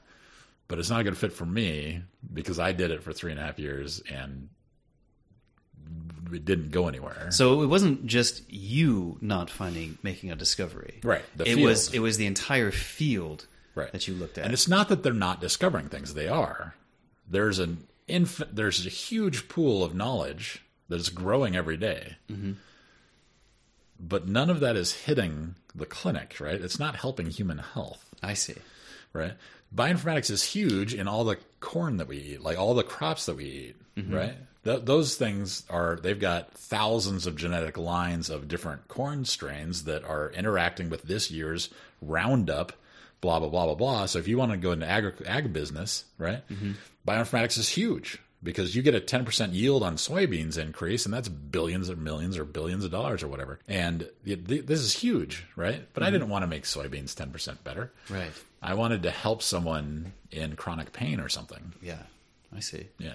So w- was it because you? I mean, when you when you started doing bioinformatics, I mean that was that's a big cultural shift because you were going from having worked corporate America to academic Yeah. America. Yeah. Was being a peon without an undergrad degree. A peon without an undergrad In academia. Did did did you? How was that? I mean, because you did you find that you? I don't want to say transition. did you find that you could moving from you know academic or corporate to academic was that easy or well, I, uh, keep in mind I was still working 30 hours a week. okay? Right. So I was still making money 30 hours a week. So less money than I was, but, and working remote. But, um, but yeah, I'm, I'm, I'm sitting there and I'm, people would come from other departments and ask me questions in my skill set. And that felt great. Here I am sitting in this lab, lab, computer lab, and people would wander in and say, Hey, um, is there a way that we could get this thing and this thing to do this and kick out this output or whatever? And I'd try to figure that out and help them. And it felt great when I could. Um, uh, wait, what was the question? It's just cause, The because transition to it was it, it seemed like um, I mean I guess I asked this question with a little bit of background knowledge, but it seemed like, for example, leaving you know rolling your clock way back to when you were in college, you kind Yeah. of one of the things that appealed to you about technology was that it was connected to people and actually doing stuff and then you when you left court well you sort of left you didn't really i shouldn't say leave but when you started doing less corporate work and more academic work i'm just curious how how that cultural shift how you how, i mean how was it was it did you find Well, it was very invigorating because I felt like I had purpose uh, Okay. again. Okay. Right? Like it felt very important that I have purposeful, meaningful work mm-hmm. that I can do. Um, but the lack of progress, like the lack of, hey, it's actually happened, is what ground me down eventually. okay um, Because it feels better to sell hotel rooms and affect millions of dollars in activity mm-hmm. than to get my name on a paper that nobody is going to read and I don't really understand it okay anyway. sure So I did some really cool stuff, and I'm glad I did it. I'm really glad that I I did what I did. And there were some really neat projects that I worked on, and one that I you know spearheaded that I'm really proud of. That it's really slick. It's really cool stuff. But um, uh, you know, so yeah, I, I really liked I, I liked it, but I I didn't like it enough to stay. oh i understand no. Because to make the money that I'm making now, I would literally have to be like an MD, PhD, running a department right. Because academia you make no money until you're like tenured professor. Right. And i'm you know i'm uh, an idiot with database skills that's been doing this stuff for 25 years and big businesses uh, need my skill set and they'll pay for it. Yes. which is great in academia well so anyway it's nice to be compensated for your work Mhm. yeah yes yeah money, is very handy for many things So, so. I, okay. So I'm trying to like square your timeline here, figure out your timeline. So, at what point did you begin your nomad lifestyle? So, I, I don't know. Surely, hopefully, some of your listeners know. You sold your house Hmm. and started living in a van down by the river. I'm waiting to say that for hours. Yeah. Okay. When did you start your nomad lifestyle? Uh, right. So um, after the divorce, I uh, felt like I had been doing the uh, big house, make a lot of money, spend a lot of money, not extravagant things, but just the daily, you know, the monthly grind of spending a lot of money on stuff that you consume kind of Right. um, and I, I felt like I needed a break from this en- infinite consumerism cycle that Americans tend to really enjoy. Um, and so, you know, a kid went off to college, divorce, empty house, and I'm like, I need to get out of here. Like, I can't handle this psychologically. I need a break. So I bought an RV. And I'm like, I'm going to live in this thing. And uh, one of my two dogs was still alive, and so uh, put the dog in the RV. And and when it got too hot in Omaha, I went north. And when it got too cold in Omaha, I went south. Yeah. And I lived in that RV about seven months total, I think, 7 eight months total.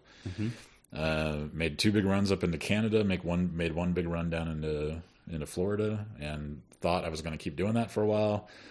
Uh, the second Canada run, my dog got sick, and I retreated because I couldn't get her. I mean, we went to the vet. We thought we had it under control. We went to another. Then a new thing happened. Another vet thought we had that under control, and I'm like, oh god, I can't. You know, so back retreated back to the house, and I haven't traveled a lot since the dog. Uh, the dog eventually died. So um, yeah, that was kind of the rise and fall of my mobile career so far. So n- so now I don't really have an excuse not to uh, be mobile again, but I haven't done it yet. So See, I'm I'm so curious about your nomad lifestyle because I think so. So, okay, let me try to characterize, as I understand your your your lifestyle. Basically, you are working 100 percent remote uh, for a company, so you could program. You could basically be anywhere that had a good internet connection. Yep, it, time zones are a thing, but Yeah. generally speaking, the closer I am to New York time zones, the better for me in my current assignment. right? And um, you would basically you'd live out of your uh, RV Monday Yep. through Friday, Yep. and on Saturday and Sunday you'd you'd pack up and drive somewhere else. Yep. And uh, well, I think this is um, when when some people when they hear this lifestyle, they think, "Wow, I want to do that." yes, it's awesome. You should do it. It- well, okay, so how? Oh, we got a phone call. here. Hold on. You got to take that. Yeah, it's dead. Hey, Dad. Yeah, that's a scam. You just need to delete that. Ninety-nine percent chance that's a scam, and you should just delete it. Yeah. Okay. Are you guys home yet, or you still driving? Mountain City. Okay. All right. Stay safe. Bye. Parents always getting scammed. Got to look out for them. All right, so What was the question? Oh, the question. So, I mean, Yes, so, definitely So, buy an RV and go to travel right now. It's awesome. okay, so because I, I Except think, when it's not. When it sucks. It yeah, sucks. this is what I want to ask you about. So, what, what, what- like, so I understand. So I understand your motivation. You wanted to dramatically reduce your your your burden every month of what you got to pay for and all that kind of stuff, and then Well, just the, the volume of things, like the thousands of objects, I felt trapped by material possessions. Like, Right. I have way too many socks. The house has way too much furniture in it. There's 8,000 objects in the kitchen. Like, what? Why? Why do I have a 10,000 things in this house? Like, what? Why can't I live in a tent? So the middle ground that I settled on is a small uh, toy hauler RV, which you can live in, but uh, you can't put a ton of stuff in there. Right. So you can't lose things. Like you can't wonder where you left your boots. because you just look around and they're there somewhere. like you can't lose stuff in a small enough space yes, except that one time that I lost a fork and almost went insane. Um, but generally speaking, it is so freeing to just be wherever you are. You get way more in touch with the outdoors. Like you like, holy shit, I'm on a planet. When you live indoors for years, you kind of forget that weather is kind of a thing. Mm-hmm. You know, especially if you're working from home. You know, because you never leave the basement. Right. You're just in the basement forever, like you're already dead. Like you've already been uh, entombed in your own sarcophagus of, of gainful employment. And before you know it, you're 43 years old and your asshole's falling out of your butt. So, so when what stuck out? So when you when you made the when you switched to being a nomad, hmm. you know, and I, I, I mean not like a, a vagabond. I mean like a nomad. Like you actually really could live anywhere you want, Yeah. and, and week in and week out. And did you did it match up with your expectations? Sometimes, yeah. Okay. So, so my my take on mobile living is sometimes it's the best thing ever. And mm-hmm. those are great days. Those are great weeks. When you go to a place you've never been and you feel good and it's an exciting place where you get to see new things you've never seen and meet new people and you're like holy crap this is the coolest thing. It's amazing. It really is amazing. And you have really good days and weeks and your dog's happy and you're happy and you're running around you're exploring things and you're having great food that you've never had before mm-hmm. And then there are, there are bad there are very bad days where the water heater's broken and you can't figure out why the propane tank won't whatever. And this thing went whatever. And I never had like a major disaster. Like I never had a structural failure. Mm-hmm. Almost but never you know not I've never had a I've never like if you're mobile living and you get in a wreck right Right. that would suck. That's your house. It wrecks your house. That's how you move your house, and that is your house, Right. and you wrecked it, right? Or you have an axle problem, like something massive happened. But so I never had a massive problem. Okay. Um, but yeah, if you're hitting a medical issue, that's also a bummer. Like, um, you know, if you feel good, having a small shower and a small small toilet and you know a small living space is great because you're out riding your dirt bike in the mountains that you you know uh, anyway. But yeah, if you break a leg or something, you you break your ankle. You don't want to be mobile. You want to just have a house Right. with a fridge, like a full size, and you don't want to have to worry about where you're going to live next week. Mm-hmm. You just want to be somewhere. At at least I do. Right. And so, like mobile living, I loved it. You know, and after about three months, I burned out. I'm like, okay, that's enough. I don't want to worry about where I'm going to be next week. Mm-hmm. And then I'd be back in the house for two months, and I'm like, ugh, okay, that's enough of a house. I'm going to go north. Let's go south. You know, whatever. But yeah, now that the dog's dead, there's no reason I'm not mobile again. Um, so I assume I will use that RV again. Uh, you know, here we are. It's the day after Christmas. It's not snowy, so the roads are clear. So there's no reason I couldn't drive to Nevada. Well, you got your butt. Yeah. Uh, I was having a good butt day, so now you just reminded me I'm sorry. that I'm I'm five seconds away from pooping myself and screaming in agonizing terror in the shower. Um, so, I, mean, I, I th- this is one of the things I find really, really interesting about you is that I think, I think a lot of people. My, I had a math professor who used to call them the golden handcuffs, Yeah. where you get sort of a really comfortable situation, but then you're basically your time is a and is totally owned by someone else, and you can't really leave that because Yeah. you have a mortgage to pay. Yeah, And- like the people who overinvest in housing, for instance. yeah, You know, you want you wanted that swimming pool in that cul-de-sac gated community. Yes. Because the bank would love to give you that loan for 2.2 million or 1.1 million or Right. 800,000 or whatever your budget is. They would they want you leveraged to death. yes, But is you know, do you want to be married, you know, to your mortgage? Yeah. I, I you know, and I, I've been in, I, and I'd been in a house for 20 years. You know, I'd been married for 13 years, and Mm-hmm. this, this this is the second house. And you know, it felt like God, I gotta get you know because one of these days I'm going to be too old, or my butt's not going to work, and I'm not going to be able to go to live in a tent in Africa if I even want to, right? So I better do it now while I theoretically could. So- Uh, this is the early December, Jay, that still had some energy to do some things. Yeah. So, well, I mean, this Not is what I mean. Like a lot, I think a lot of people feel trapped, but then they never get out of it. They just. Yeah, RVs are great. Accept it, yeah. You should buy mine. Buy mine from me. what, are you, what are you selling? Why, why, what's wrong with your RV? Nothing's wrong. It's great. Take it. Take it. No, I, it, no. I feel bad when it's sitting in storage. I feel bad like I'm not using it because that was a lot of money. You know, it's a lot of money to invest in a thing. But in my defense, I've used my RV more than most people. Did you know Mm-hmm. RVs by default come with a 30 year loan? No, 30 years. It's like a that's like a Like long you, term if mortgage. you want to, yeah, if you want to borrow it from the bank, uh-huh. they sign you. So like a car is a five or seven years. Seven years is pretty typical on a Right. car, right? Right. Yeah. Which blew my mind. An RV, thirty years, like a boat. A So- boat and an RV. They'll they'll they'll. So if your RV was twenty grand, right? If you pay it off over thirty years, it's like a two hundred and eighty thousand dollar RV. It's Right. crazy because compound interest eats you alive Sure. over thirty years. But wait, does that mean like the useful life of an RV is really long because people don't actually use it that much, or Well, if it's in storage and you never use it, Yeah. then it yeah, doesn't get much wear and tear? Yeah. And mine's all aluminum, right? So there's no wood to rot. There's no uh, there's no steel. to rust. Okay. Mine's solid aluminum, so other than the tires, it should last 30 years no problem. Okay. I think. But, you know, I also made a couple mistakes and yeah. So, So you will return to the nomad lifestyle. yeah, you want to go? Where do you want to go? Yeah, Nevada? well, I, How long are you here? You're here for a month? I, am here for two weeks. Two weeks? No, that's that's not enough A month. A month is yeah. and plus I'm, you know, like I said, I'm 5 seconds away from pooping myself, so You get that on the air, that's for sure.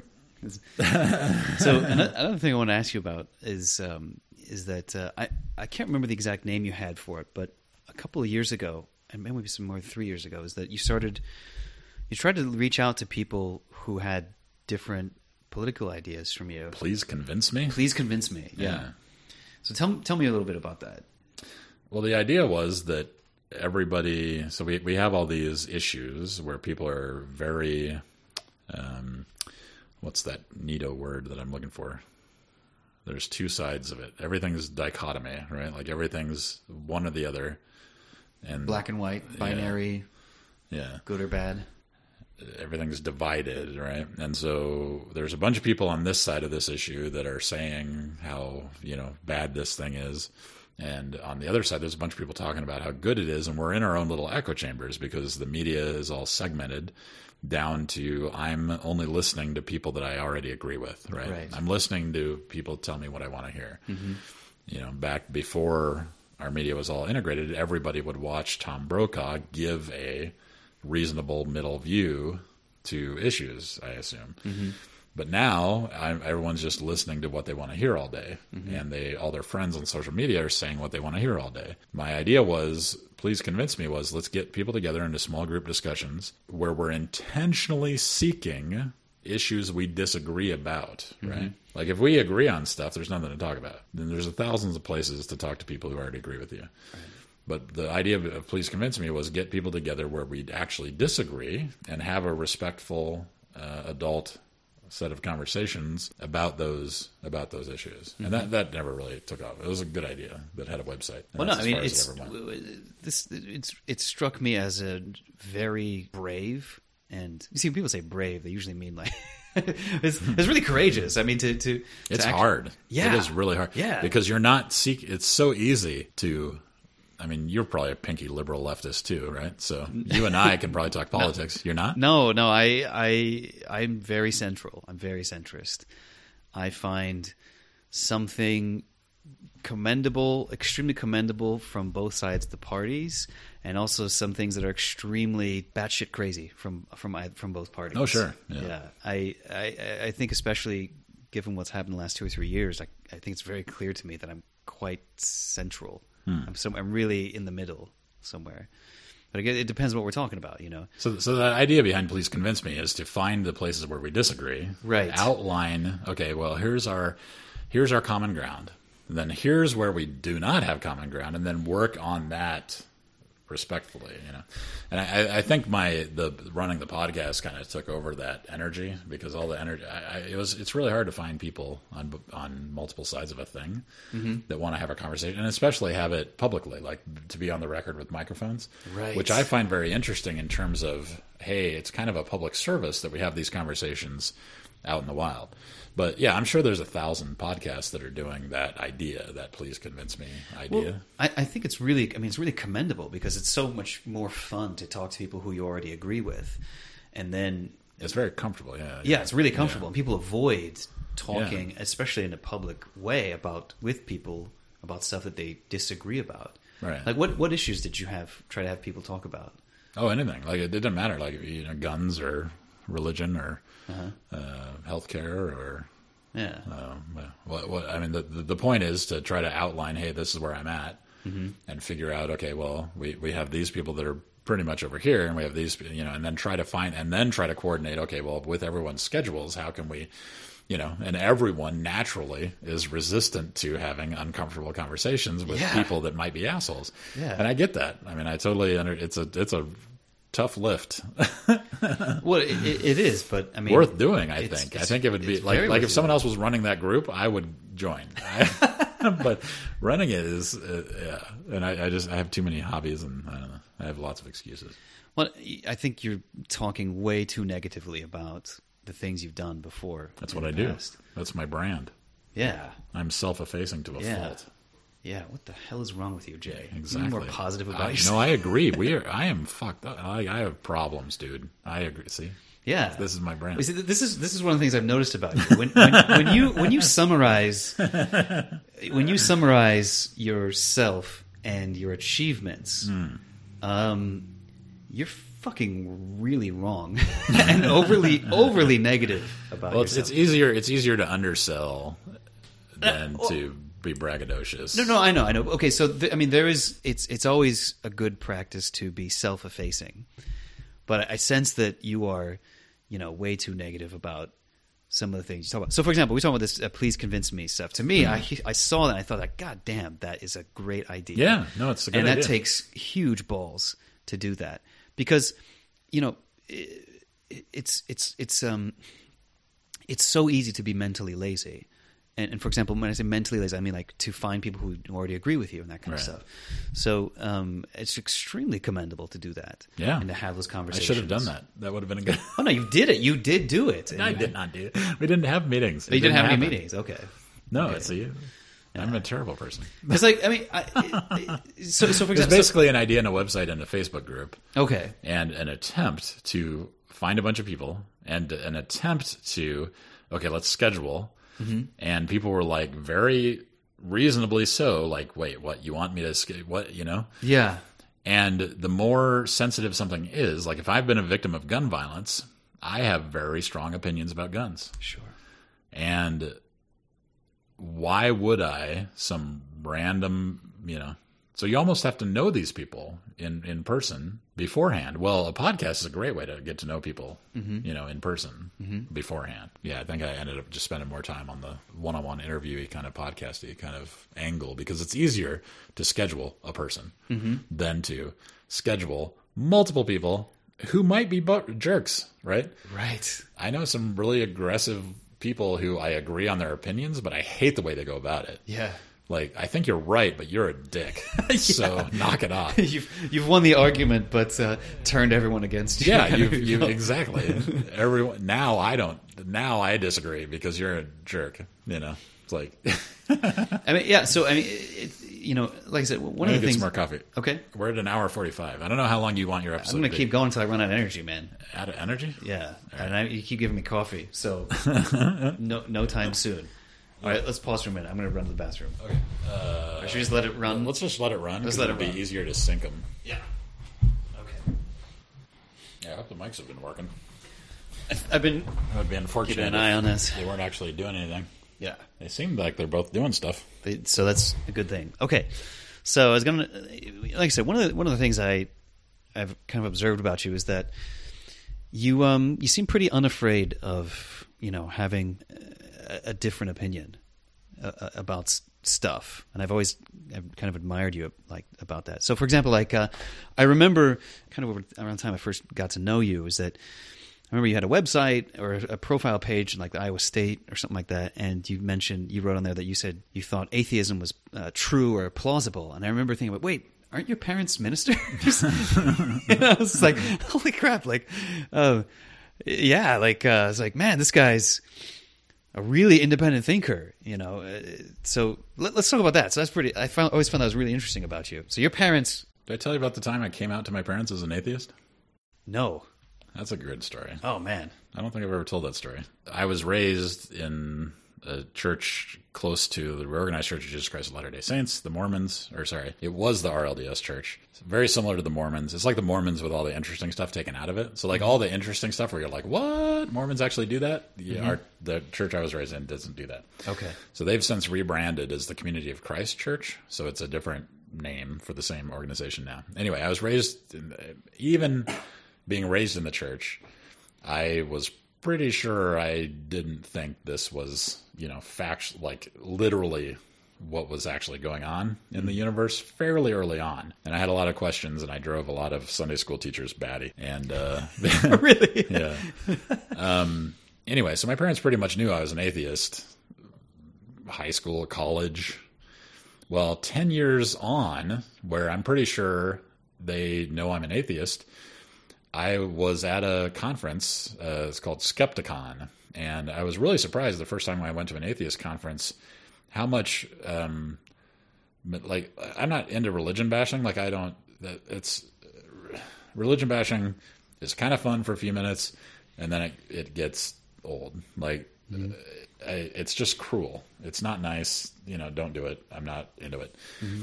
But there was so much content to this Skepticon, which was originally in Omaha. I, I couldn't like so like they they have all this content about like sex positivity, mm-hmm. right? Like a lot of people go to these really unhealthy. They hear a lot of really unhealthy messaging from their churches about body shaming. Like mm-hmm. they should be ashamed of their sex drive. They should be ashamed of their their bodies are unclean. Mm-hmm. All of these things about God watching you masturbate or whatever, you know, the, the, these extreme versions. I'm not saying all religions do this. I'm just saying that it does happen that some religions do a lot of really negative stuff around sexuality. They teach you a lot of things mm-hmm. that are unhealthy for healthy human sexuality. And I, I, didn't know that. I didn't know there was all this sex positivity stuff in atheism. I thought it was just going to be like religion bashing, and it's not. Mm. There's plenty of religion bashing, mm-hmm. but that's not the only thing there. There's all this really interesting, and there's a lot of uh, environmental stuff, like how look, look, the end of the world is not coming. there's a lot of recovering from um, extreme. Uh, so, so like the um, uh, Westboro Baptist Church, mm-hmm. Uh, some of the people who have escaped that uh, environment. Uh, the son of one of the preachers did a big talk there. Mm-hmm. I mean, he gave one of the keynotes that abusive relationship you have where if you don't believe and if you dare question you're ostracized from mm-hmm. everyone you've ever known mm-hmm. and how that damages people right this isn't this is human psychology this isn't about whether or not god is a thing this is just damaging people this is right. abuse right, right? and there, there's lots of you know by, by, anyway i'm at this conference and one of the talks is that um, uh, the speaker is saying, you know, you really need to come out to your friends and family. And I was I was thinking, oh yeah, this is the gay messaging. Only this is about people who have had unsupportive parents mm-hmm. that um, are they're afraid that they're going to be um, rejected because they don't believe in the same religious stuff that their parents believe in. Mm-hmm. That's really a bummer, right? To be mm-hmm. thrown out of your family for having an opinion about God or about religion or about being gay or whatever. Mm-hmm. What a terrible thing. And as I'm sitting there thinking about this, holy shit, I'm going to cry. I realized that um, for me, that was unresolved with my own parents. That I, so now I'm out in the parking lot crying after thinking, boy, that would suck for other people. Mm-hmm. That thinking that oh i need to have that conversation with my parents even mm-hmm. though they'd known for like 15 years mm-hmm. we'd never had that conversation mm-hmm. and i was shocked that i had this emotional reaction to the issue of like it's not a secret we've talked about it mm-hmm. for a million times mm-hmm. but emotionally the rejection the, the the concept that my parents could reject me for for what I don't believe mm-hmm. because that's they raised me one way and I don't I don't find that plausible. Mm-hmm. Um, crushed me. So I went down to Kansas City and I came out to my parents as an atheist, and they were very confused because for 15 years they had known that I didn't think uh, that was likely. You know, but yeah, it was very emotional. I can't believe I'm crying now. This is like five years ago. But you know, I, I was just at this talk where, oh man, that would suck to because my parents are the most supportive, accepting people in the world. Extremely, extremely yeah. supportive. So I mean, accepting. I could, I mean, I could come out as a as a Hitler youth, and they wouldn't stop loving me. Mm-hmm. You know, yeah. I, I, could be a genocidal maniac who just killed five thousand people, mm-hmm. and they would still love me. So to so to have my brain tell me that they would reject me for something that they've known for fifteen years I can't believe I'm having this response right now. Do you do you? So it must be that you, you had that kind of worry, yeah. at least momentarily. You know, I was terrified you know. that yeah. my parents were going to reject me for something that they knew, mm-hmm. and I don't know why I'm reacting to it. This now. was only this five, five, years ago. You said? I think so. Yeah. Oh wow. I thought. But why am I reacting to it now? We've had you... that conversation.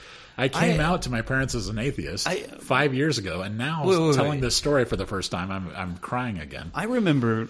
I think they knew. I remember No, we were I at your in house high and, school. and your dad, because your dad likes to. He's he's a big thinker. He likes to throw big questions. I remember we were having. Yeah, hanging my parents and I talk religion all the time. Yeah, I remember your dad was asking a question about the meaning of life, and you said, "Well, I don't think there is a meaning to life because I don't think there is a overall like planner or director trying to." Some, anyway, so I'm, I'm probably mangling your argument. Yeah, but, that's not what I would say. no, but you were you you were it was something along Yeah, the we lines talk you didn't religion think. all the time. Yeah, so so I mean, have you always had that sort of okay? So I I also don't find any religion particularly plausible, but I it took me a long time to kind of build that courage to actually talk about that. But for me, I, it seemed like you've did did you always have this? I mean, you mentioned like Sunday school teachers. tor- You mentioned did you say torturing Sunday school teachers? like how, has this always been part of your personality? Well, no, it was it was the, it was the question. And I'm gonna blow my nose on that thing. Okay,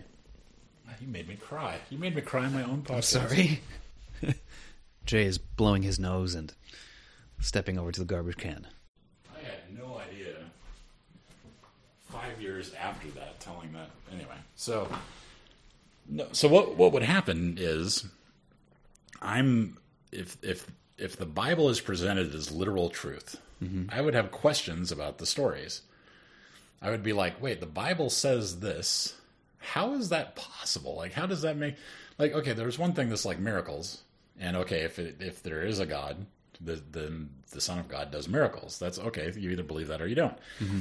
But there's other things like you know the flood. Like, how does Noah's Ark work? Right. Like, okay, there's if there's literally Adam and Eve, where then they had kids, and then what? Their kids had sex with each other. I mean, like you know, all these just how can it be six thousand years old? What's going on with fossils? You know, all these things. So my Sunday school teachers exasperated because they're just trying to tell the parable of the um, Ape, Cain and Abel or yeah, something. what- or, I mean, whatever whatever the parable is, and I'm like, okay, but what you know? Why would God? You know, I'm trying to understand this God guy, and he's Sodom and Gomorrah, and turning this this, this wrathful, tyrannical asshole of the Old Testament Mm-hmm. in my reading. So, if you're going to be a God fearing Old Testament mindset, that's one thing, but the church is trying to have this hey, God is all love and New Testament and Jesus and all this stuff. But so are we saying the Old Testament did not happen? And so then in the family of churches where the Book of Mormon is the thing, you've got the Old Testament, the New Testament, then you have the Book of Mormon, right? So now Jesus is running around in North America. And the Native Americans have been cursed with their skin color because God was pissed off, I can't remember what they did, and turned their skin red as punishment. And I'm like, fuck you. What are you, what? Is this in the Book of Mormon? That's in the Book of Mormon. oh my god, I didn't know that. Yeah. Okay. I'm, I was angry. Mm-hmm. Ugh. anyway, my Bible school teachers. They're just supposed to tell the, the you know the good Samaritan. You help people. That's their message. And I'm like, Right. that's great. That's a great message. but did you read it? I mean, did you read the? What about the sentence before that sentence that you just quoted? Yeah. Like, what the fuck is going on with that? You know, and in college, oh my god, these poor people in college. Uh, discover. I had a, a, a guy I lived with who discovered religion in college. Like, he wasn't raised with it. He discovered it, and I would drop him a verse, and I'd be like, "Why does the Bible say this?" Mm-hmm. And then I would, and then he'd come back three days later, and I'd be like, "Okay, well, what about this one? Why does the Bible say this?" Well, what he didn't know is I was picking out of a list of two thousand things in the Bible that were on a website on the early internet where there where the Bible's inconsistent with itself, mm-hmm. where the Bible says horrible things, mm-hmm. you know. and he didn't know I had 2000 of them ready to go. Yeah. but yeah, I mean I I don't have anything against religious people. If you want to be religious, that's great. I mean, I as long as you are nice to others, as long as mm-hmm. you're kind to people and you're not trying to force people to think and you're not uh, holding people hostage. Like if you have kids, let them think what they're going to think and don't hold them a hostage to what you think they should think. That's you know, and then I've got no no beef with it. So Sure. if you know if the Hale-Bopp comet is the the second coming, and you don't commit suicide or kill anybody, then fine.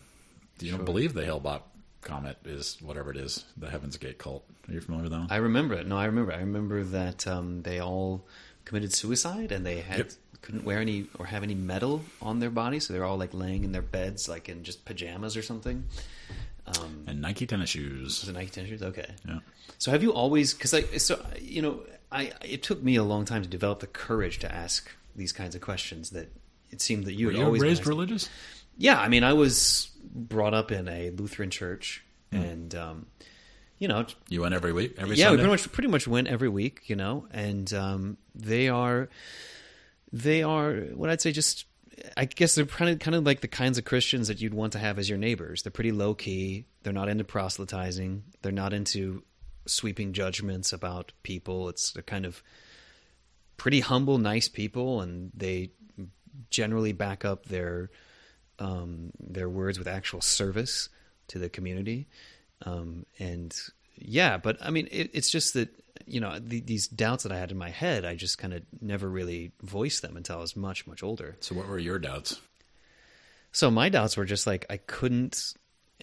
My my doubts kind of started creeping in is that when I, as I learned more about the way the world worked, and as I became really good at, or more really good, really much more aware of history, you know, at the time, and I kind of, it just started to strike me as not terribly plausible, and and um, it just kind of yeah, I mean, it just, it just, it just kind of, kind of, just kind of grew on me. It's like, well, I don't, I don't really think that's true at all. And then I could kind of see the mental baggage that it gave people, and, and I mean that, you know what I mean by baggage, like kind of these unnecessary fears or, or downright unproductive, you know, thoughts that that hindered people a lot. And I, th- I guess my one of my biggest problems with it was that yeah, I'm kind of with you. Like, I don't really it doesn't really bother me what you believe, um, but one of my biggest problems with religion was that it's basically adding another layer of tribal tendencies to humans, us, who are already extremely tribal by nature, and that's a bad thing. You know, like uh, you know, you read, you know, if you if you liter- if you take the literal interpretation of a holy text, and and I think it's probably true for almost every religion out there, um, you can justify some pretty horrible things Yeah. based on that. And um, you know, you, you know, people say things like, "Well, you know, it's." I, I mean, I kind of agree with the idea that it actually matters what you believe. I don't think all religions are equally bad or good, but um, you can find extremism in all in all of them. And Sure. And um, yeah, it seems uniquely designed to exacerbate our already bad tendencies of tribalism, which you know leads to murder and all kinds of other stuff. Yeah. So, but yeah, I mean, it's. Um, I guess I kind of I, I I admire that about you because it seemed like you would always you you were always totally okay with asking hard questions. Yeah. because I, I don't think I ever would have brought that up. I don't think in, in, in Sunday school. Oh yeah. Yeah, Yeah, I mean, uh, uh, be nice to people as long as whatever you you believe. If you're nice to people, great, and don't. I think doubt is an amazingly powerful force for good.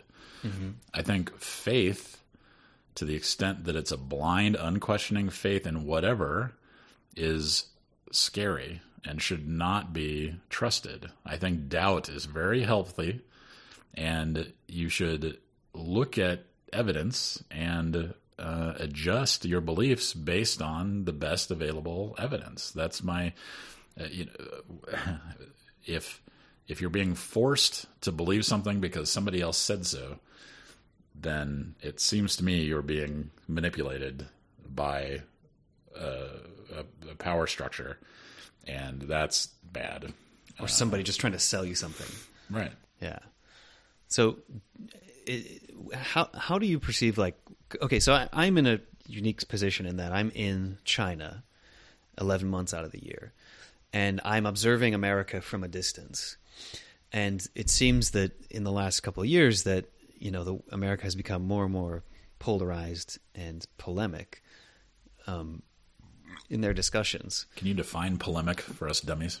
So polemic is like uh, just so something. If I if I state a position and I choose language and I structure my argument in such a way as to like more like being an attack. I think that's what polemic is. Okay. So it's kind of designed to irritate and I guess perhaps cause more page hits or retweets, maybe. Accusatory, um, inflammatory. yeah. I so do you find that you know have you gotten pushback from your natural habit of asking hard questions?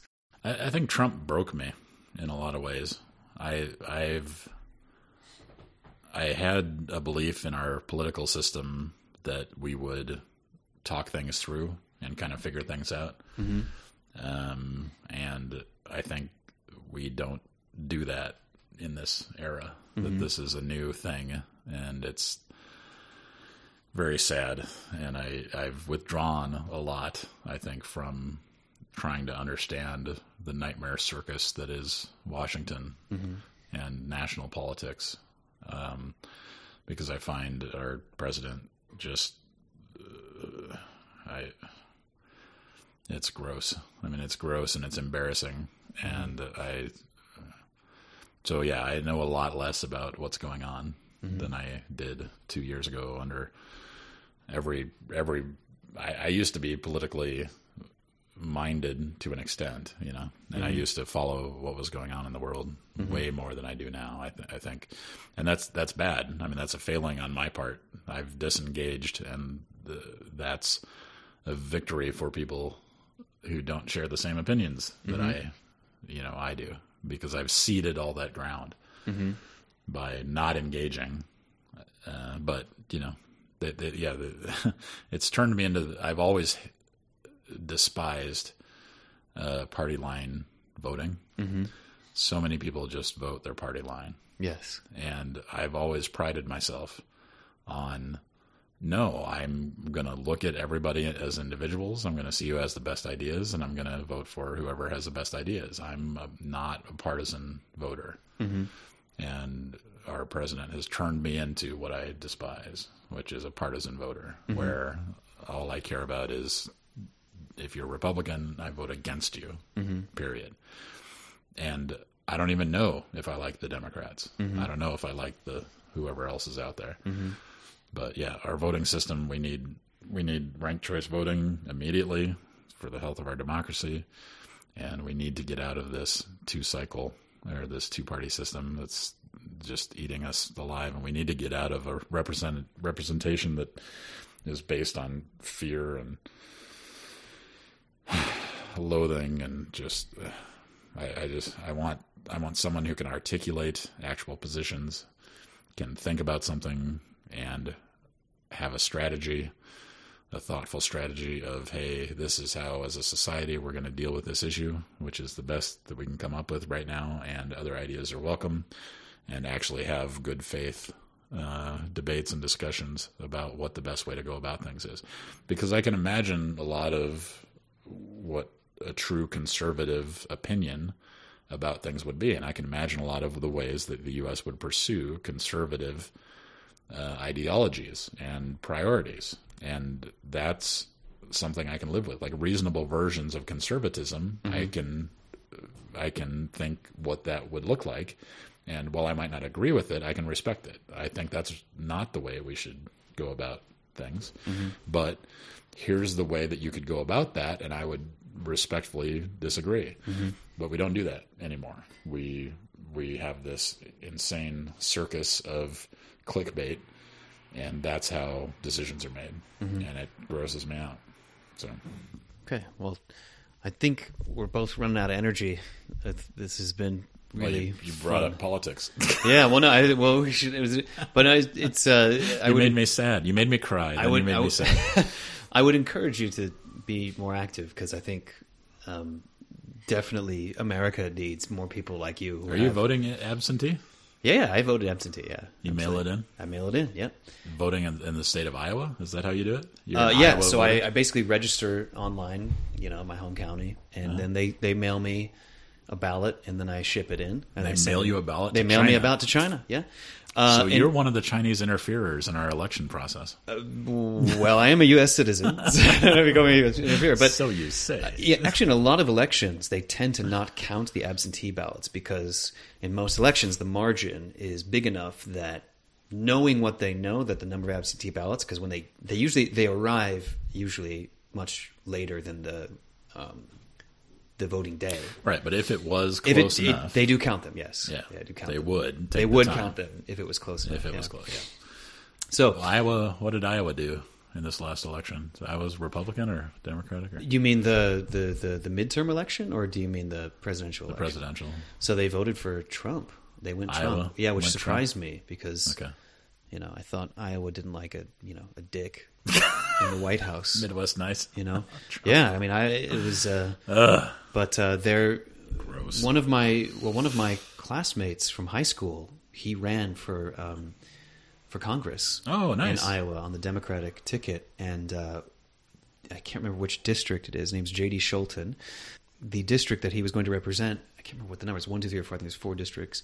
Um, is the most um, Republican district in Iowa, and in the last election, the congressman Steve King, I think, won by like maybe eight or ten percentage points, and then this time he only won by two. My, my friend JD almost almost won.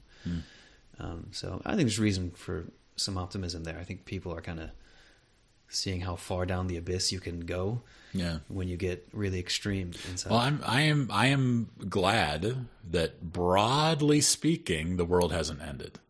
Right? True. Like I was I was literally terrified of the button. Yes. I George, I never thought George either Bush was going to hit the button. Mm-hmm. But This guy might. out of like a dare. Yeah. Like someone might dare him to on Twitter. And Yes. he's so crazy. And I think that's part of well, anyway. It's just ugh. Ugh. Yeah. Ugh. Ugh. yeah. Have I, have I mentioned ugh? Yeah, you. well, I, I think one of the problems is that he's he's so frustrating and irritating that, It's a very stable genius. and, and there's a but there's there's a real breakdown in, in meaningful discussion, you know, and it's Yeah, that's not his he's a circus act. he's, he's a circus act exactly. That's that's his whole shtick is I am a television crazy asshole circus freak. personality. Well, that's insulting to circus people. Circus people have actual skills. Oh my god! Shut up, Jay. Ugh, so gross. Yeah, yeah. It's you know, living where I'm in in China, I've really struggled to explain what's happening in America. Yeah, but I'll say this: you know, the Chinese government is delighted with the circus antics of you know America because they can point to it and say, "Hey, look, democracy is a bad idea. Yeah. Look at look at what's happening. You can't trust people with the right to vote." Well, and never since World War II have you had a higher polling percentage of people agreeing that democracy sucks. Yeah, yeah, 2018, yeah. It's, democracy does not work. it's it isn't That's understandable. Terrifying. That's terrifying. Very terrifying. that the world, a larger percentage of young people, think that. Yeah. Well, and how can I blame them? I- Look at where we're at. There's yeah, Look at how. ah, there's evidence to support the case, for sure. yeah, Yeah. they're wrong. Yeah. We do not want a strong arm dictator. Yes. Oh my god. So, you, have you heard of that Churchill quote where he says, "Democracy is the absolute worst form of government, except for all the others"? Yep. it's, very, very true. Yeah, it is. It's. I mean, it's a mess. It is gross, and it's a mess, and people get in there that you really don't like. But So- I, I. But I'm hoping we're going to return to a, a point where well-meaning, well-spoken people can have respectful conversations about our priorities. Mm-hmm. Like that's the America. That's that's my America. Let's, Yeah. let's make America respectful again. Jay Hanna, 2020 presidential candidate. vote for me. I'll legalize all the drugs. And uh, what else is I going to do? You'll have universal health care. Uh, see, I'm a I'm a uh, libertarian that wants universal health care. wait, wait, okay, explain that. Explain that contradiction there. You're a can't. libertarian who wants. It's can't it can't be explained. Oh, okay. No, I uh, yeah. Generally speaking, get the government out of everything except healthcare. By the way, have it take over the the biggest part of what government does. You know, healthcare, socialized medicine. Mm-hmm. Hell yes. yeah, everybody hates me. The libertarians hate me for the healthcare thing, and everyone, yeah, I don't fit in any party at all. Anyway, the war on drugs is bullshit. Legalize all the drugs. Mm-hmm. Legalize fucking everything because criminalizing, like violence, yes, mm-hmm. violence, you go to jail. We have to put you somewhere where you can't physically hurt people. Mm-hmm. Um, and yeah, if you steal forty trillion dollars, you know Bernie Madoff style, that's a lot of fucking money, and you should be punished, right? And part of punishment is keeping you away from doing the things that you shouldn't be doing in the first place. You know, but uh, yeah, vote for me. So I'm trying.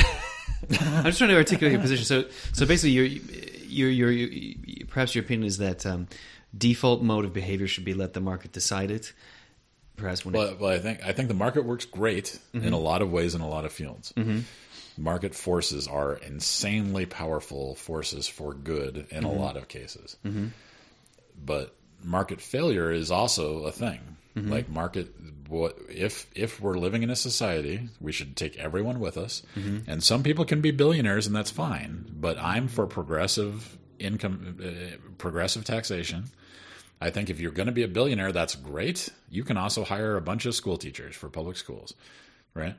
I I think that our the amount of money that we're spending having ins- medical insurance companies argue with each other mm. over paperwork is insane. I think we want socialized medicine like a Canadian system or a UK system. Mm-hmm.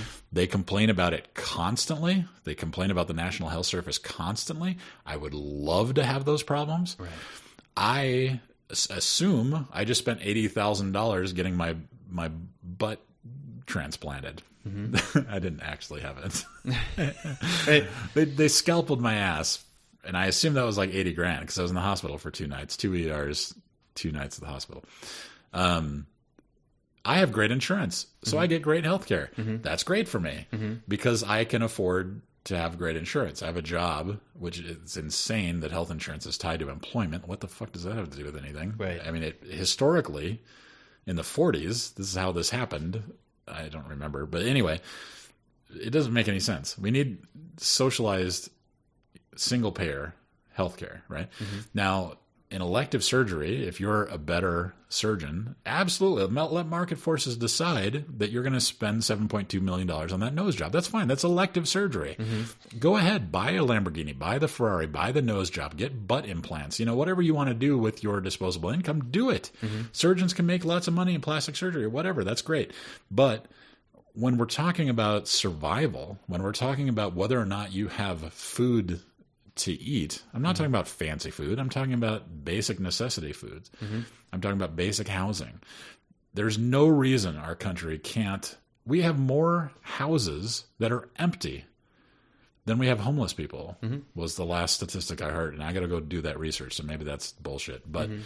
I was listening to a thing. There are more speculative houses that are sitting empty than we have homeless people. Mm-hmm. Right now, that's not to say that there's an instant solution to the problem. You can't just put all those people on buses and go give them houses, mm-hmm. because some of them have mental health problems, some of them have drug problems, some of mm-hmm. them will destroy those perfectly good houses tomorrow and not give a shit because they've you know got problems and they don't own it. And not owning things is one of the reasons you destroy things because you don't give a fuck. If it's a rental car, you might do donuts. Did you see the video that guy in the the U-Haul? He, he rented a pickup, 1995 from U-Haul no. or maybe Home Depot, but you, you pay 20 bucks and you rent a pickup truck. Okay. And he's doing wheelies and burning rubber. And he's like, fuck yeah, 1995. This can be yours. It's hilarious. I'll send it to you. We'll link it in the show notes. Okay. the YouTube.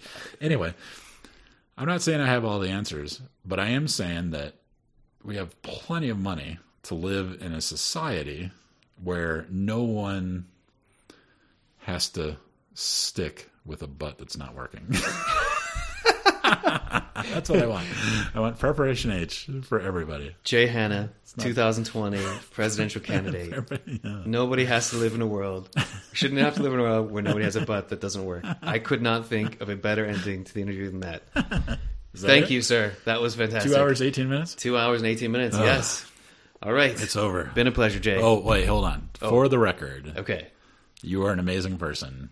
And I have been humbled by this interview, and thank you for talking to me. And you've had uh, just extraordinary life, and you've been super generous. The two times I've been to China, and you've hauled me all over the country uh, and showed me the world. Uh, the, the Asian the Asian mysteries, the mysteries of the Orient by Justin Hopkins, and uh, seriously, so generous with your time. And when you got married, you had two weddings, one here and one there, and I crashed the one there. Crash! I invited you. I was like, come on. I, I saw you get married in Taiwan, and it was just it was it, it really was it broadened my horizons in so many ways, and I really thank and thank you for installing CVS at Omni Hotels. Version control is very important, and I really value our friendship. So, thanks for swinging by. Give you a hug. We'll on that. Ah, thanks. Oh, thanks. Oh, don't knock this. Oh, that's Don't great, knock the man. mics around. That's great. All right, what button do I press here? That was awesome. All right.